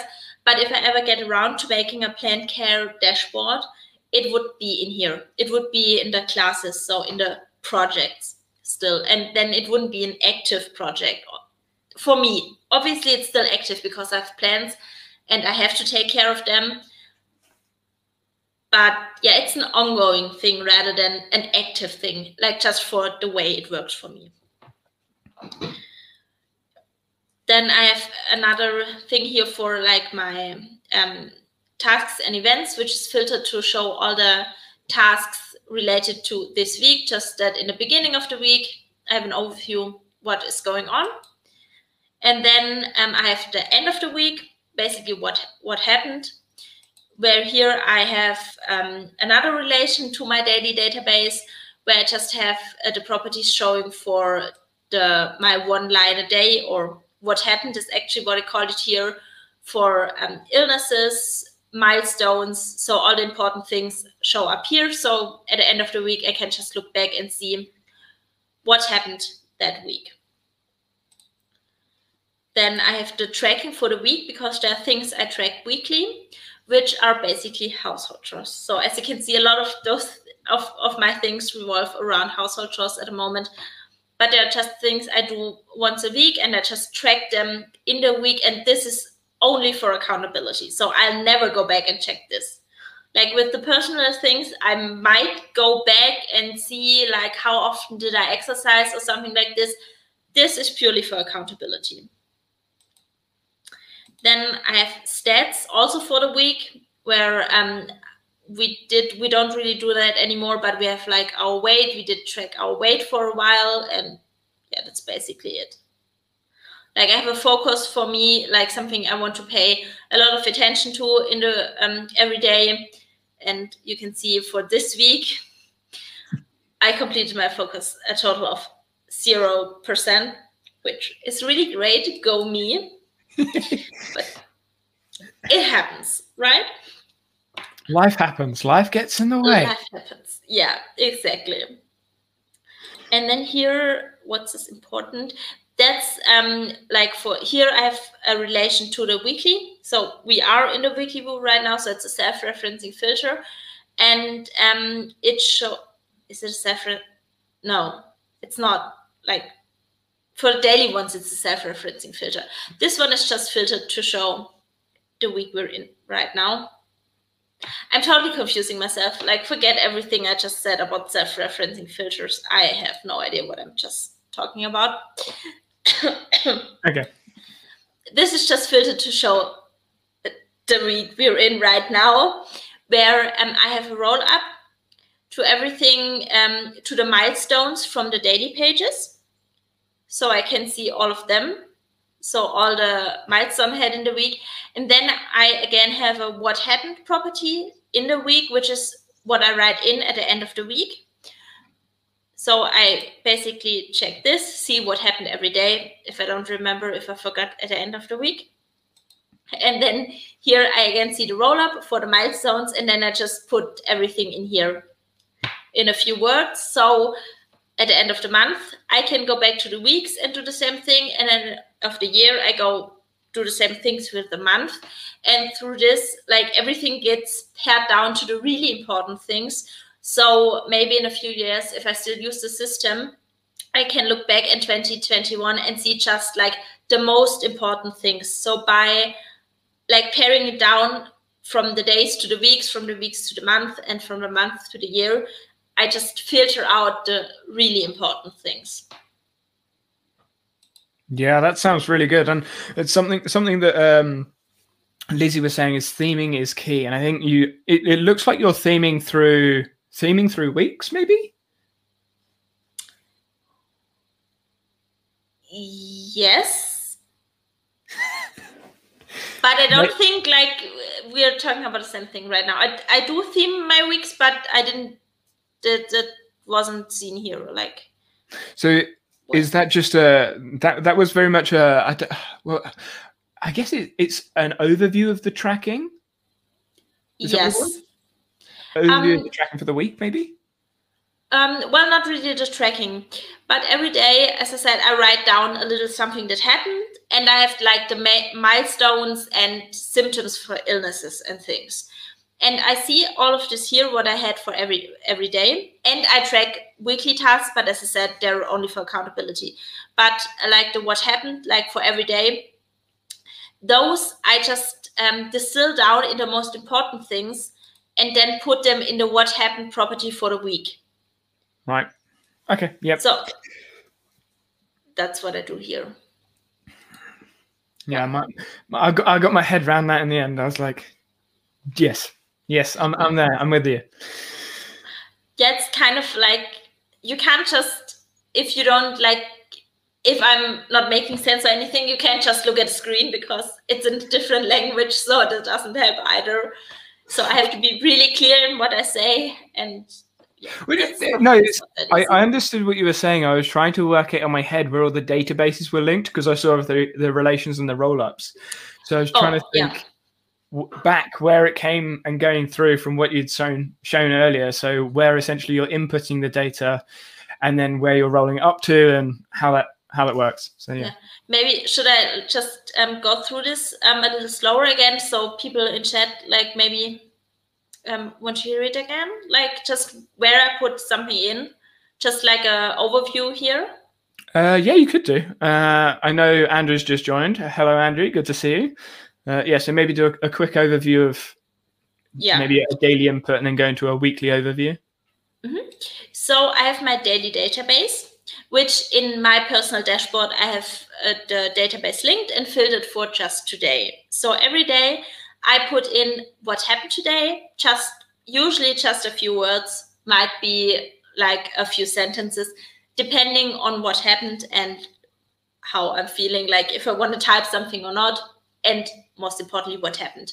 I also have relations to different databases, um, one for milestones, one for um, sicknesses and like um, what's it called if you hurt yourself? Like injuries? Injuries, yes, thank you. For sicknesses and injuries, and one for symptoms. So I differentiate differentiate differentiated between those two because there's a difference if I want to like um, remember that like my leg hurt or that I had surgery today. So I have two different databases for this, and then obviously the milestones for just important happenings. And every day I put those things in here from my dashboard in this database. So I write down what happened today. If there was a sickness or an injury or something like an operation, I would input them from this database. So I don't really go into those databases at all, like in the sickness one, in the symptoms one, or in the milestones one. I put them in on my daily database. So I go in, in here at the end of the day, put everything in. If there's something to put in those, I try to always put something in here, even if it's not important. So if I didn't do anything important in the day. And then at the end of the week, I have, I'm in here, like this is my weekly um, database. I'm in here. I have the overview. So this is next week. So obviously they're all empty. But if I go in the one from this week, most of them would be filled in already. And then I can just see what happened if I don't remember it or if I don't, yeah, I just see everything. And once I've seen everything and refreshed my memory, I go in here. And this is the weekly database, the one we're in right now. So instead of having this here, I could just do it here in the properties, but I just prefer to have it like in a filtered view where I just have the properties I want. And here I have actually the wrong um, dates. So let's set this for next week already. So everything fits. So manual, manual filtering. yes, yes. I'm my system isn't perfect yet, but yeah, so this is the database we're in right now. So this is where we are right now. I just don't want to put uh, things in up here in the properties. So I have the database linked again. So I just have it easier to put it in. And this one is a relation to the milestones property in my daily database.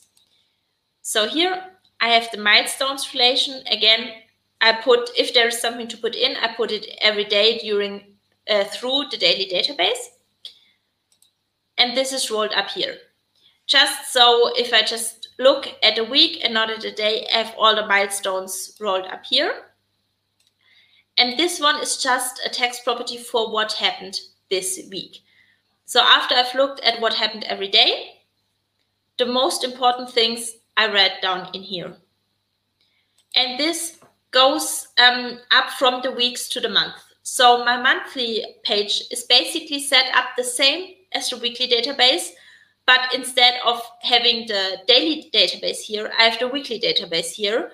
And then I can go through every week and see what happened every week and the most important things that happened that week I put in here in the monthly database. And then again, the same if you go another step up to the year. That's how I keep track of very important things. And as I said, I write something every day, a little something. Obviously, I don't need to know this at the end of the year. That's why I don't link my daily database in the yearly pages. I just pare it down through the system. Sounds sounds good. Paulina has asked in chat. I mean, I know this is going to come down to the language thing again, but what is your meaning for milestone? So uh, she followed that up with like flag on a task or mark on beginning or end of a stage of something. A milestone is just again, it's like the word isn't probably correct or doesn't encompass all the meaning I put behind it in my system. A milestone are just really important thing things. Like with my six month old son, it's easy. There are milestones such as first tooth, first word, first like um, turnaround, first steps, things like that. But there are also which I wouldn't even class as a milestone at all, but I just had to put something down for name, was when I got my new glasses. That was hmm. something important that I might want to remember at the end of the year.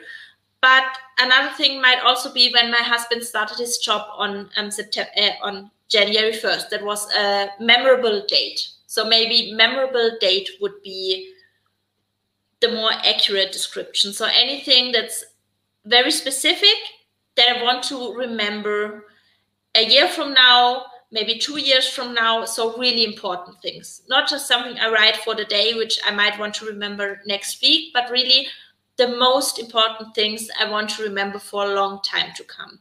That's what I consider milestones in my system. Yeah.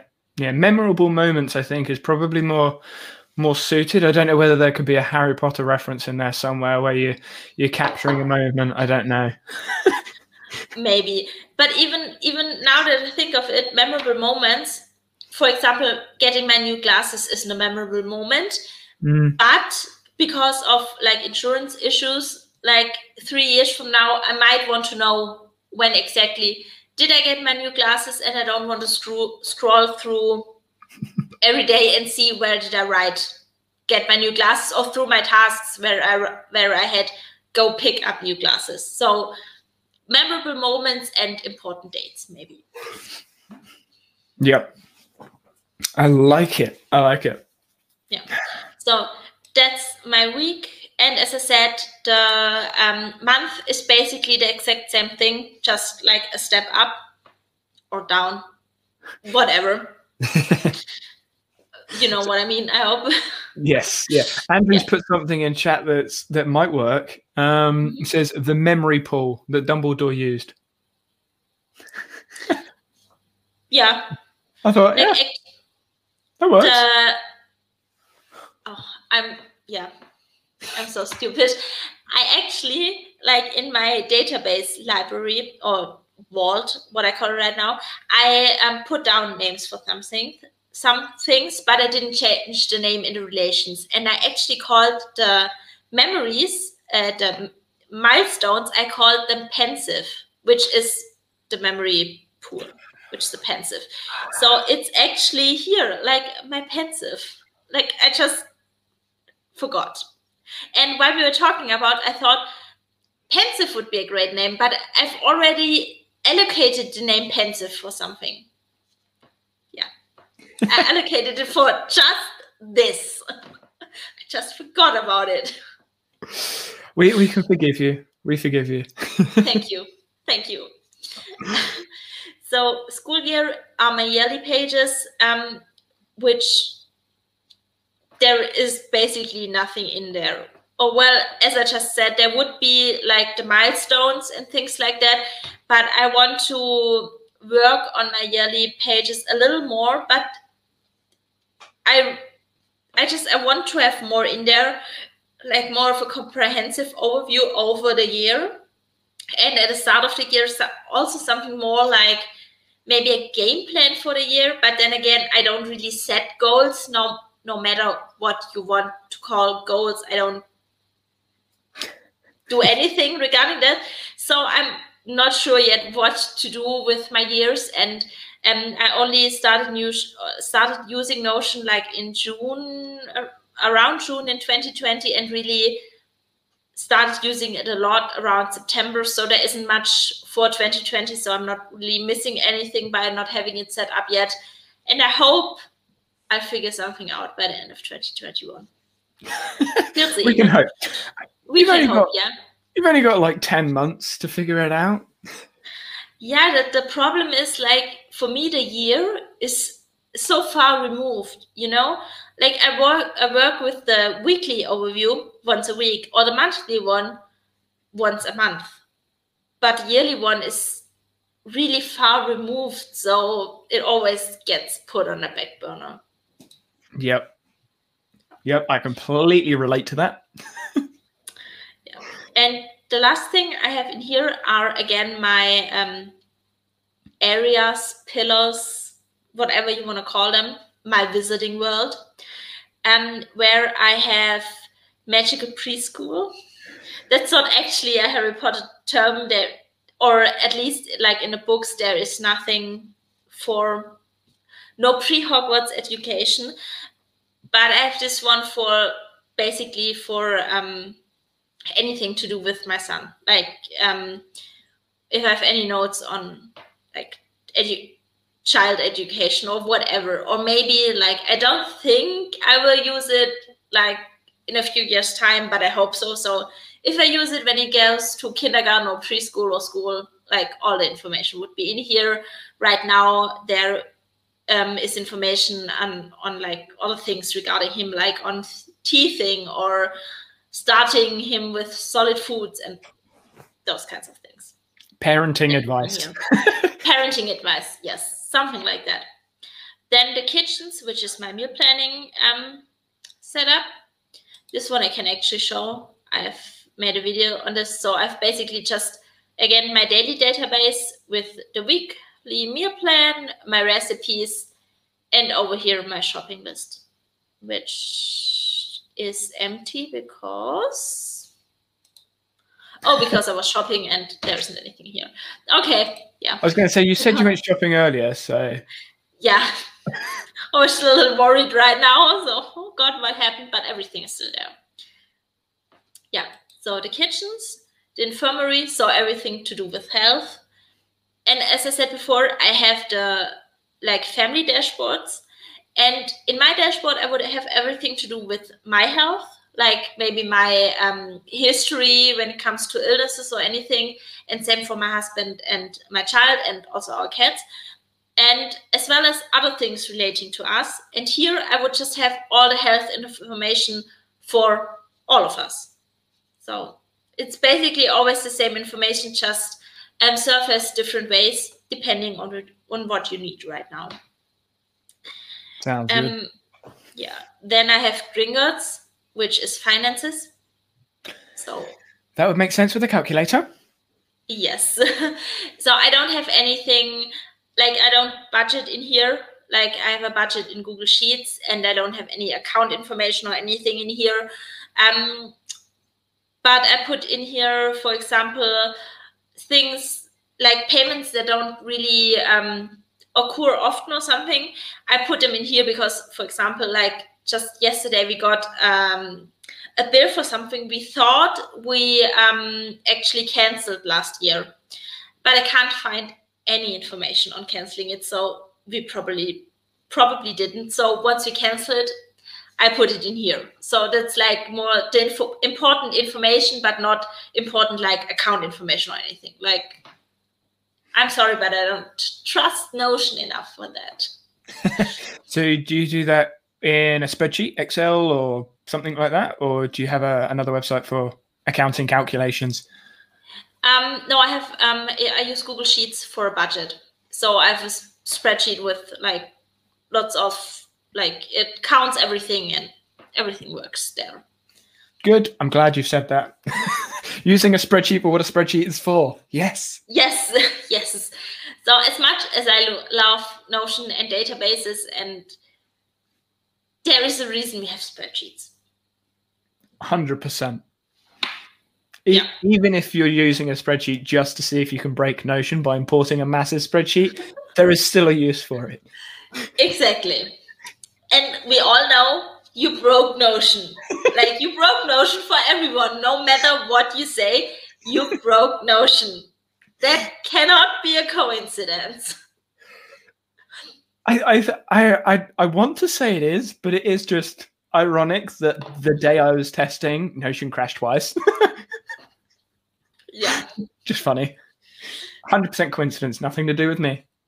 No, not at all. Uh, Yeah, but before you move on, Paulina has put something in chat that, that you may want to look back at her after stream. She says for Kim, check out Protect Young Eyes Web. Interesting reading and several interesting subjects for different stages of parenthood. You can add it to your links to review eventually list. uh, so I think that's a link to parenthood.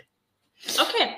Thank you. I I check back, and I need to check back on the comment because I didn't like memorize any of that right now. but Yeah, yeah, I brought it up on I stream, so you when Okay. when you're scrolling through, you can. yeah, I definitely do it. Do that. Um, yeah. Then I have Hogwarts, which is just my home or house. Well, I don't have a house; it's an apartment, but everything to do with our apart- apartment, from cleaning schedule to um, if I have any repairs done or anything like that, would everything go in here? And then the ministry is just for actual work.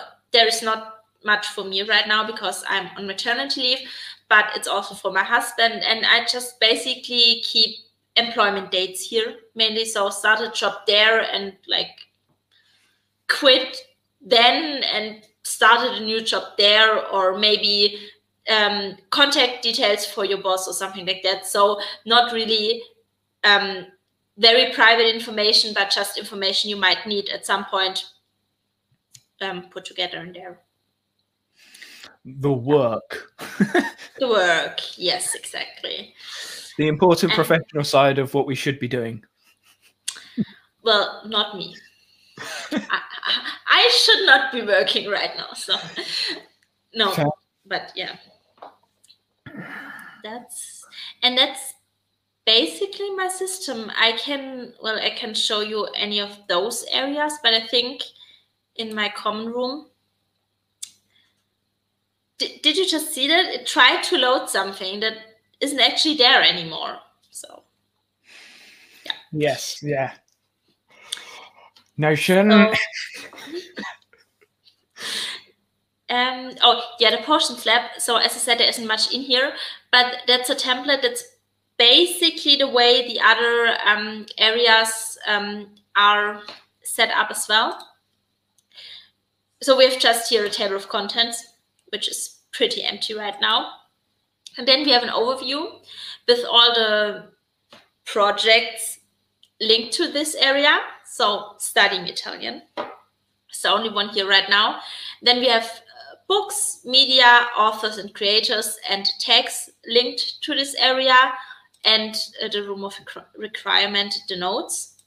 And then down here, I just have other, but this would be where if I had any actual other information to put in here or other databases. So I have some databases you didn't see at all right now that are specific to something. Like I've one I don't I'm not using since like last week. So if we've we've done if we'd done this like a week ago, I had another database I used every day, which was to track my son's feeding schedule. So um, in the parenting area, this database would be linked as well. Or yeah, I think Yeah, yeah, makes sense. just like that. Yeah. So as I said, I don't have much in here because I'm not really doing any learning right now. What does that word at the top say? This one, Yeah. it's table of contents. Okay. Inhaltsverzeichnis. Yeah.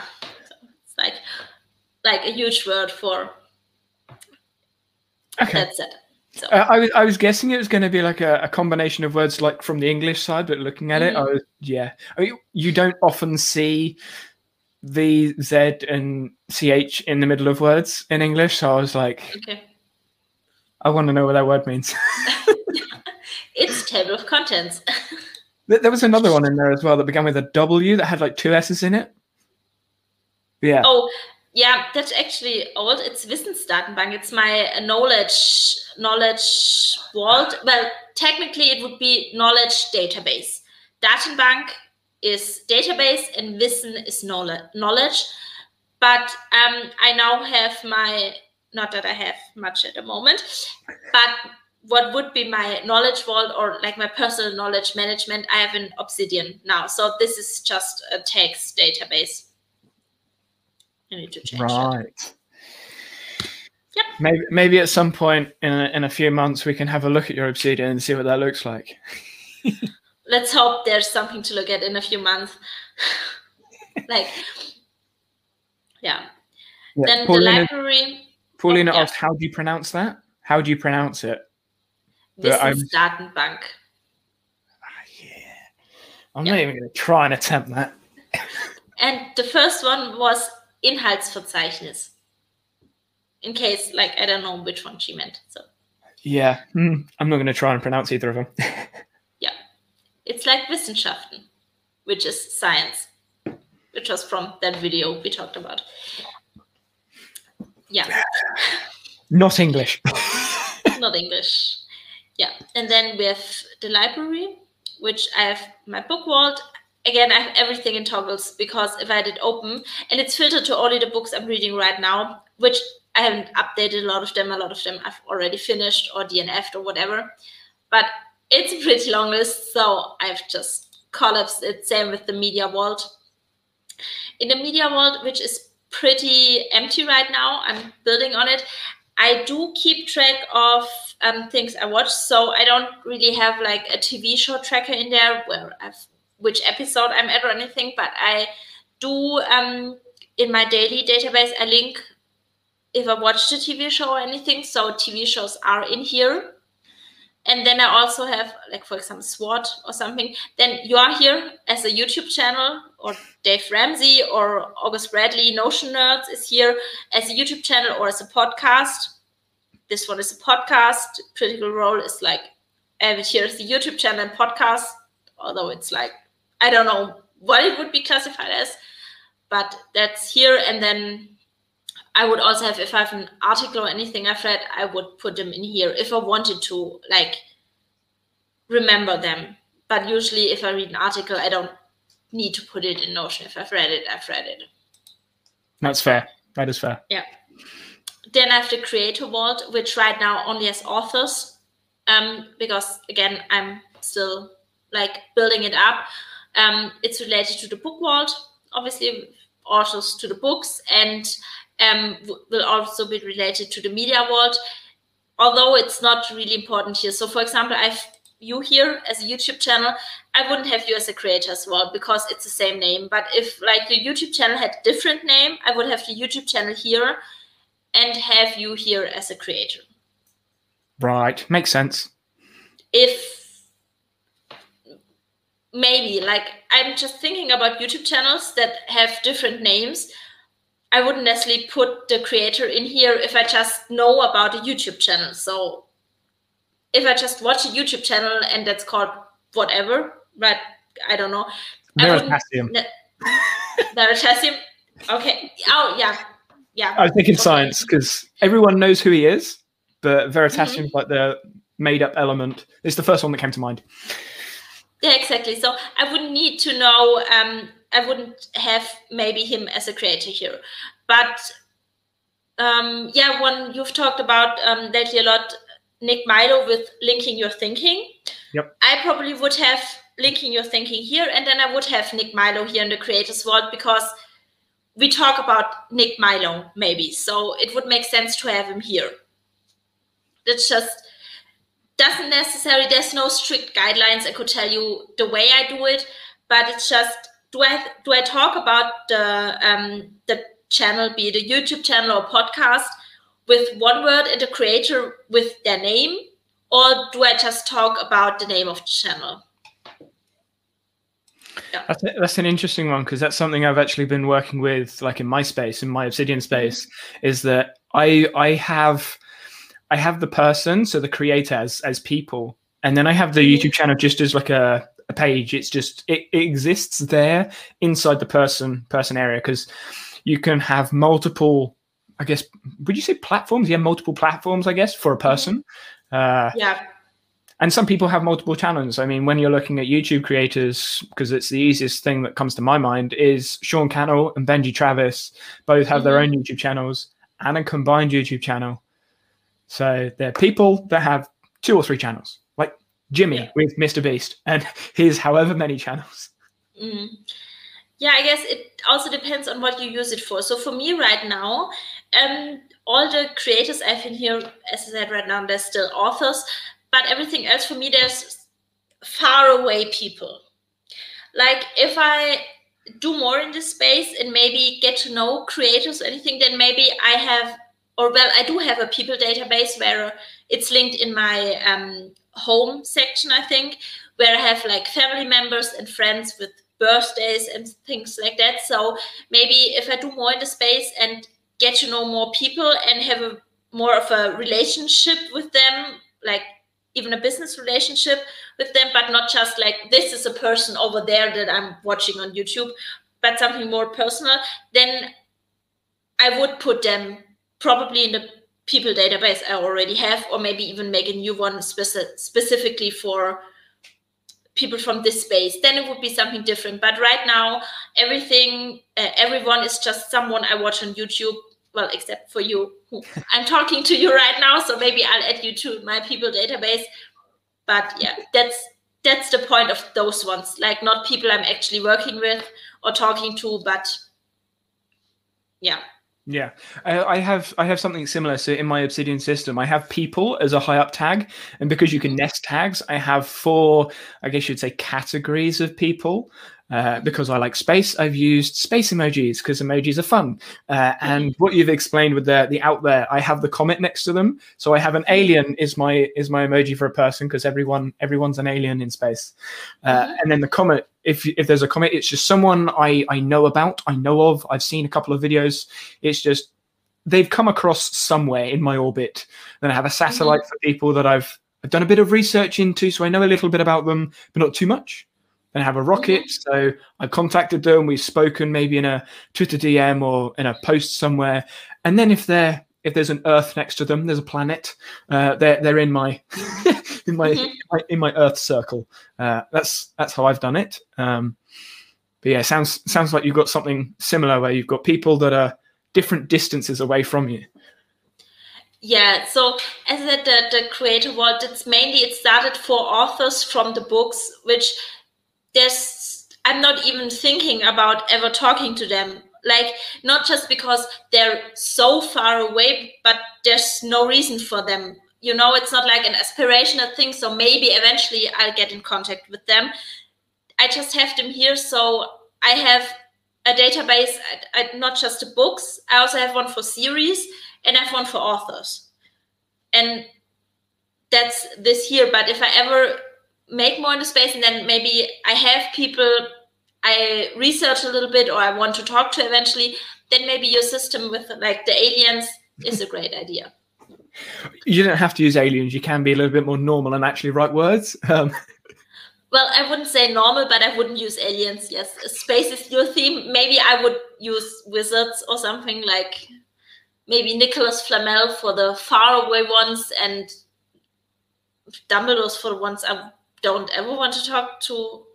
That well, you, you um, wouldn't want to talk to Dumbledore. Who wouldn't want to talk to Dumbledore? Oh, I would like to talk to Dumbledore, but Dumbledore, but I don't think he would want to talk to me. Like that would not be a pleasant conversation. But like if we continue this for a moment, we are never going to stop, and no one is going to be interested in because I've I've many opinions on Harry Potter and Dumbledore in particular. So, yeah. Yes, yes. I, I think I think anyone that's a fan of not necessarily just Harry Potter, just anything is just like you you can see. I mean, in the productivity space, you have arguments like we explained, like like we spoke about earlier with the terms and things. And as Mhm. soon as you get into wh- whether it's like Marvel versus what's the other thing, it's Marvel and DC. that's the one, and they're arguing backwards and forwards and like all the small things. Yeah, so many niche things that fans care about, but other people are like, "What's that?" But then other people outside of this stream are probably looking at go, "Why are you talking about an application?" Yeah, it's like when someone asked me who is the true bad guy in Harry Potter, and I'm like, Dumbledore, haven't you read the books? Like, it's obvious. And people are like, what? Isn't he like the hero of the light? Yeah. There Yep. are different depth you can go into any fandom. And then obviously there are different opinions. I'm not saying everyone who has gone as deep into the Harry Potter fandom as I have is of the same opinion of as me, but yeah. Yes, agreed, agreed. I, okay. I what's that? Paulina said, I rather refer to people as rock stars. Okay. Oh, that's yep. nice as well. So, um, shall I go on? Yes, yeah, I've just seen Gail. Gail's put in chat. Don't even get started with Star Wars versus Star Trek. oh, yeah. Yeah. Yeah, let's uh, let's let's leave that one. Let's leave that one uh, at the at bay. Yeah, I, I, can see lots of arguments coming in on chat with, especially with what's what's the most recent thing that's come out. The I don't um, know. I'm not. The recent thing that came out, and some people love it, some people hate it. Oh yeah, the true true fans and the new fans. It's like, whatever. Yeah.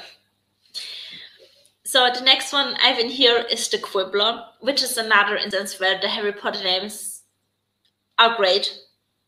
Because this one, I had called it resources, but I wasn't really sure about the name and mm, whatever. But with the new name, everything becomes clear for me, or not clear at all. And here, well, let's go with resources for now, for um, lack of a better term. And well, I hate the table view. I have to adjust the view. But basically, I have everything in here, which it might be resources such as um, there are certain baby clubs. For a lot of drugstores we have here there are baby clubs you can like become a member of and then you get coupons. Or um, there's this notion icons. I think that's probably the notion vip side for notion icons.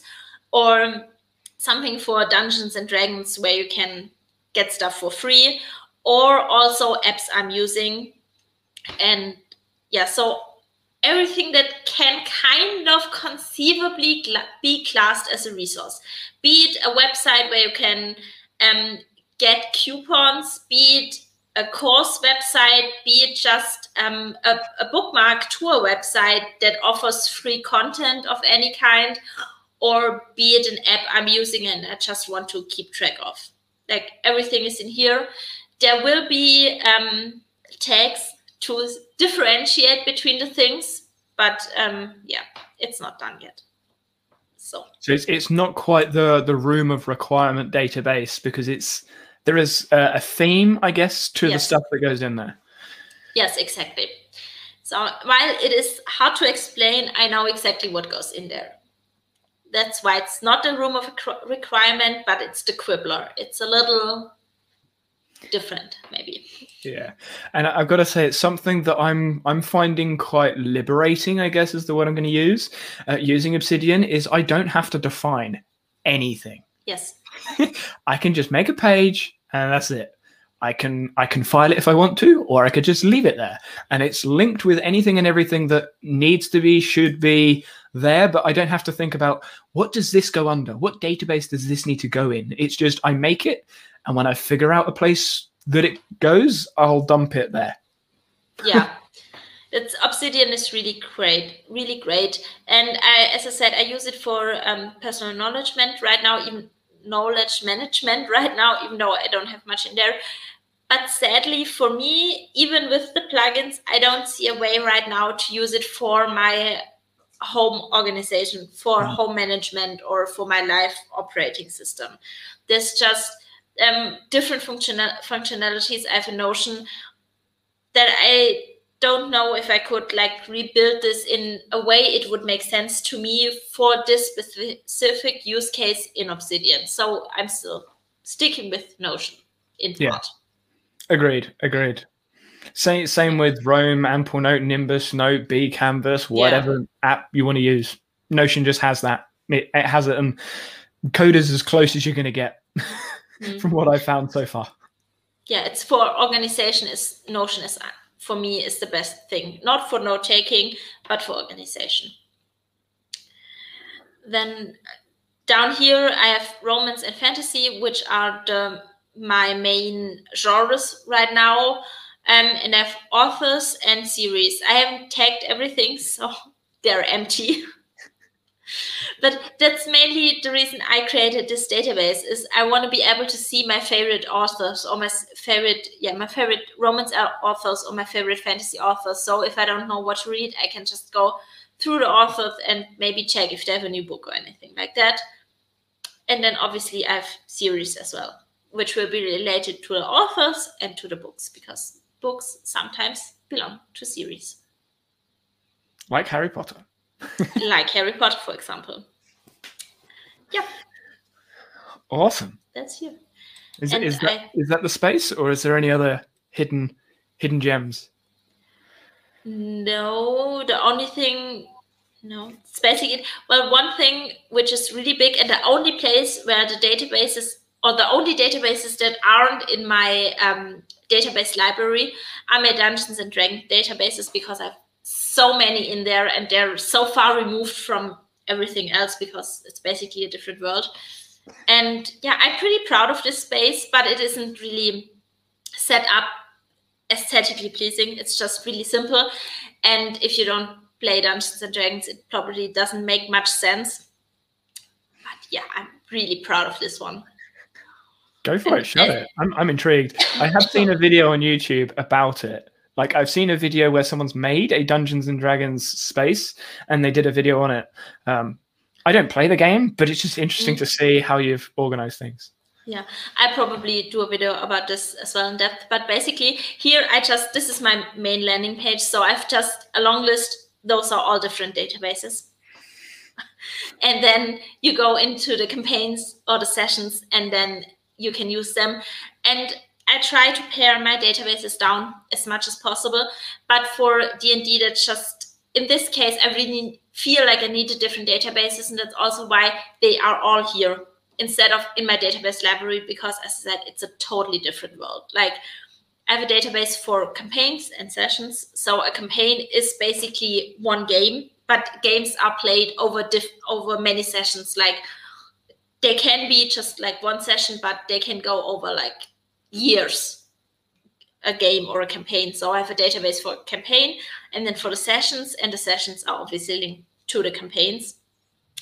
Then I have PCs, which are player characters, NPCs and enemies, which are um, non-player characters, and then monsters and stats for other kinds of things.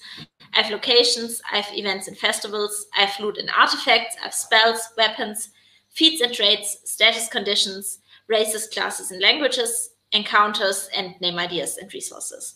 And basically, all of those databases, they're just lists with all kinds of information in there. Um, some, such as basically all of them, they are um, information that is available in books usually.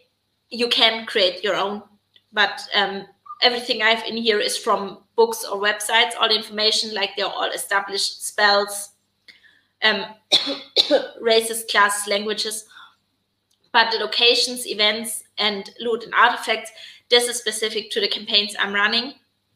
And just to be able to keep track of where my players are and everything, after databases in here. Yeah, it's like it doesn't really make sense to talk about this if you're not into D&D because it just doesn't make sense. But if anyone does play D&D, like let me know because I this sounds conceited con- conceited what's the word? Like it sounds arrogant, let's go with arrogant, but like you need my encounters database because it makes running encounters so easy. Like it's linked even to status conditions and you can put your PCs in here and your NPCs and you have your AC, you have like even an initiative tracker, everything is in here. Like you need this database. Okay. I, I'm assuming you will understand. I'm, I'm going to guess you're going to understand what this means, but Andrew's asked, Are you a GM? Yes, I am.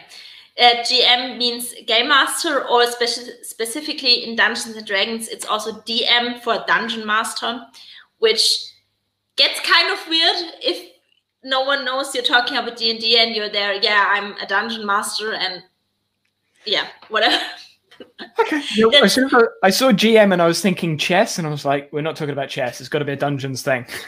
Yeah, it's the it's the game master, so I'm the one running the game, and um, well, I'm not going to say planning everything out or telling the story because you can plan whatever you want. In the end, it's the players telling the story, and the best laid plans. People can go and invite yetis into their magic tower instead of fighting them. If anyone knows the reference, put it in chat. But yeah, so but I'm I'm basically the one running the game and the others are the players and they're playing the game. Right. Basically. So you're, you're the yeah. one in charge. No, not really. The dice are in charge. Like there is uh, no one in charge in the Dungeons and Dragons game. Everything can happen. But yeah, that's my enough. space. And Andrew has said, I'm going to start my first D&D session somewhere in the near future, hopefully. So, Andrew, maybe if you follow Kim's channel, I'm, I'm, I'm guessing she's going to do a video explaining that space because that looks really cool. I have no idea how to play the game, but it looks really cool. Yeah, I def- definitely um, do a video. And if you're interested in the encounter builder, I have, but I don't know if I can find it again. But in Reddit, um, someone asked, a DM asked uh, how to track encounters in Notion, and I basically wrote like an essay on the on my encounter database. So, yeah. Nice. I will. I will stop sharing so you can you yeah, can come back. I can come back. Can I come back? Yes. Yeah. You're you are okay. good to come back. So we we don't have the infinite infinite zoom of things. I mean, that space was cool. I liked it. That was awesome. Thank you. yeah. So it's it's one of those things where I, I think I, I don't want to put put words in people's mouths, but a lot of people when you're looking at Reddit or Discord or whatever, they say my space is messy or, or my space isn't that good or it's not that big or it's not this, it's not that. Uh, and I'm like, it completely depends what you're doing, who you are, mm-hmm. and who you're comparing it to. It's the main one. Yeah. Because yeah, that that space right now, that space is far superior to mine. mine, mine has like one active database, I think. To be fair, I am using like I'm not using as many apps now. I think I'm using nine apps because I'm slowly, slowly bringing it in, into Obsidian. But yeah, awesome but, but then you could say like yours is superior to mine because there are a lot of places in my space that aren't fully fleshed out yet, whereas maybe your space is fully fleshed out, or whatever or maybe for me i basically use everything but maybe someone who has a really nice space and everything is aesthetically pleasing and all these databases and they hardly use anything any of it. So yeah. It's all very dependent on the person who uses it. There's that word again depends it depends yeah. right we're closing in on two and a half hours uh, i I don't know. Do do you want to see my Obsidian Space live or? Yes, please. You, you like do. I have time. I know I said like maybe two hours, but I don't care. I'm good to talk. okay, if you, I know you've already talked for four hours today, so. And and I, I will talk anyway. Let's let's move my my StreamYard over there. So for those of you that have just come here for for Notion and Kim's stuff, it was great talking. Um, and I'm gonna oh this it looks it looks horrible. Right, let's share that screen. I will share this briefly on stream. So this is what I was doing today. um, so this is Obsidian. Yeah. Uh, this this is that sidebar. this is that sidebar. Um, and yeah, and I I've changed the CSS file. This is this is what I was doing today. I, I changed the CSS file, so yeah, there's just uh, like all of this has been changed, uh, and I've been learning how to code. So it's, it goes. I I can't even see that because I've changed the colors so much. But yeah, yeah, that is that is what my Obsidian space is currently looking like. Um, after today's uh, stuff. Oh, and then if I and open up another page, this is light blue as well. I'm shocked right now. I thought it didn't get worse than the like the Christmas theme thingy from whatever app it was, and also has the theme in Obsidian. But yeah, See, look, it, that looks normal because the preview mode I haven't changed that much. but yeah. Great. Do you actually work with the preview mode? Like, I don't use it at all. No, at the moment I don't. But they're going. So they're they're planning on using Typora. Um, I, I will stop sharing that because that yeah, it's it's not the it's it's not the most pleasant thing to look at. Um, but no, they're planning on using Typora as like their their reference point for what the the space is going to look like, the editing space, which is essentially the same as Notion, where you you have a, an editing block, you put the hashes in, the, the markdown, whatever, and then when you come out of that block, it will then show you what it is. Uh, so. I'm kind of just waiting for that mode, to be honest. Uh, but yeah, oh oh, that's ugly. Yes, yes, it is. Scale. Yeah. It's disgusting. Uh, and I will say the reason why is I'm I'm learning how to code, right? And earlier with the CSS, I was trying to change the colors, and I thought I'm going to keep this simple and just go white, gray, and orange. I'll just use those three colors. But then I couldn't tell the difference as to what was changing and what wasn't changing. So I was like, I need another color, and then I need another color, and and you you yeah, that that that that's the result.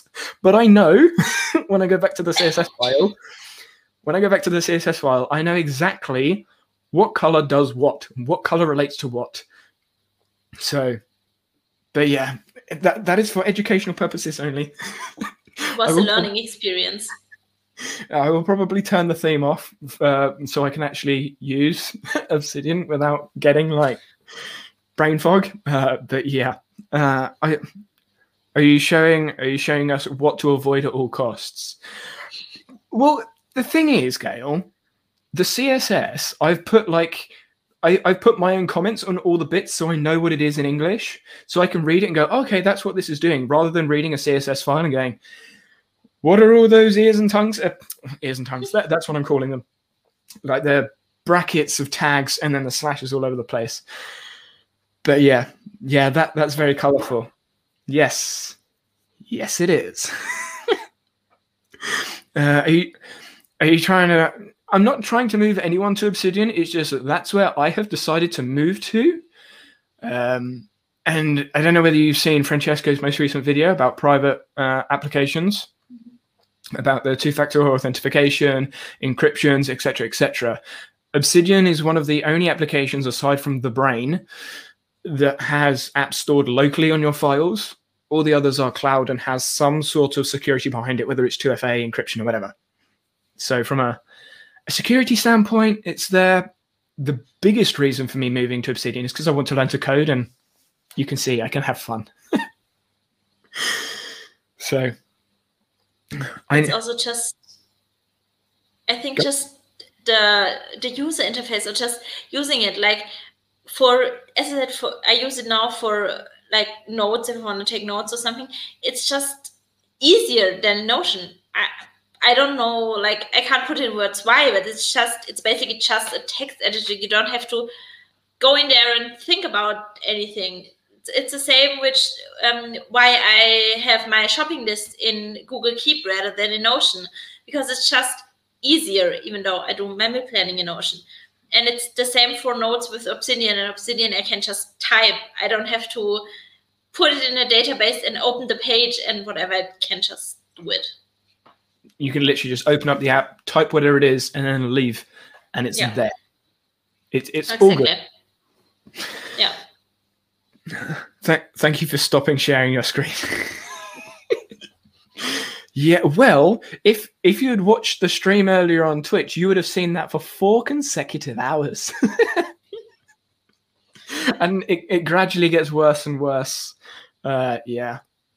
But I figure out loads of stuff. I learned so much today on that stream about CSS, HTML, and the behind the scenes working of all the code and stuff. But yeah, that doesn't look nice. I, I did warn you. I did warn you. Okay. I, I kid you. I'm I, I'm teasing you. Okay, okay, fair enough. Uh, what? I, I I applaud your efforts to continue learning and having fun. I'm I'm always learning and fun first. what it is. Um, but yeah, is there any any? I don't want to say like final words or last words because it's not like you're going anywhere. But anything else you want to add? There we go. No, not not really. Like I could like talk about a lot of things, but then we'd have another a lot of scroll moments and nothing really like I feel like I need to impart. So very, very one, good. yeah, one thing I would like to just like reiterate again is the names.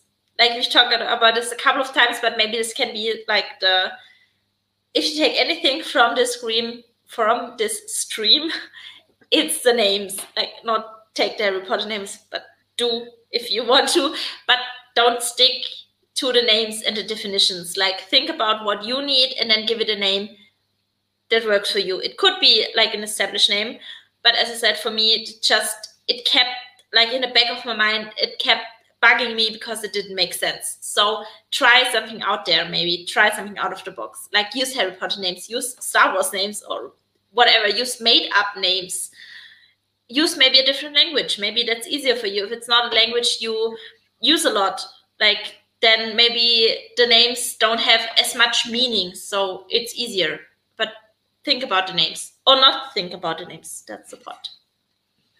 Yes, I like that. And then as a as a final thing, Gail Gail seems in, interested. What do you intend to do with Obsidian, Kim?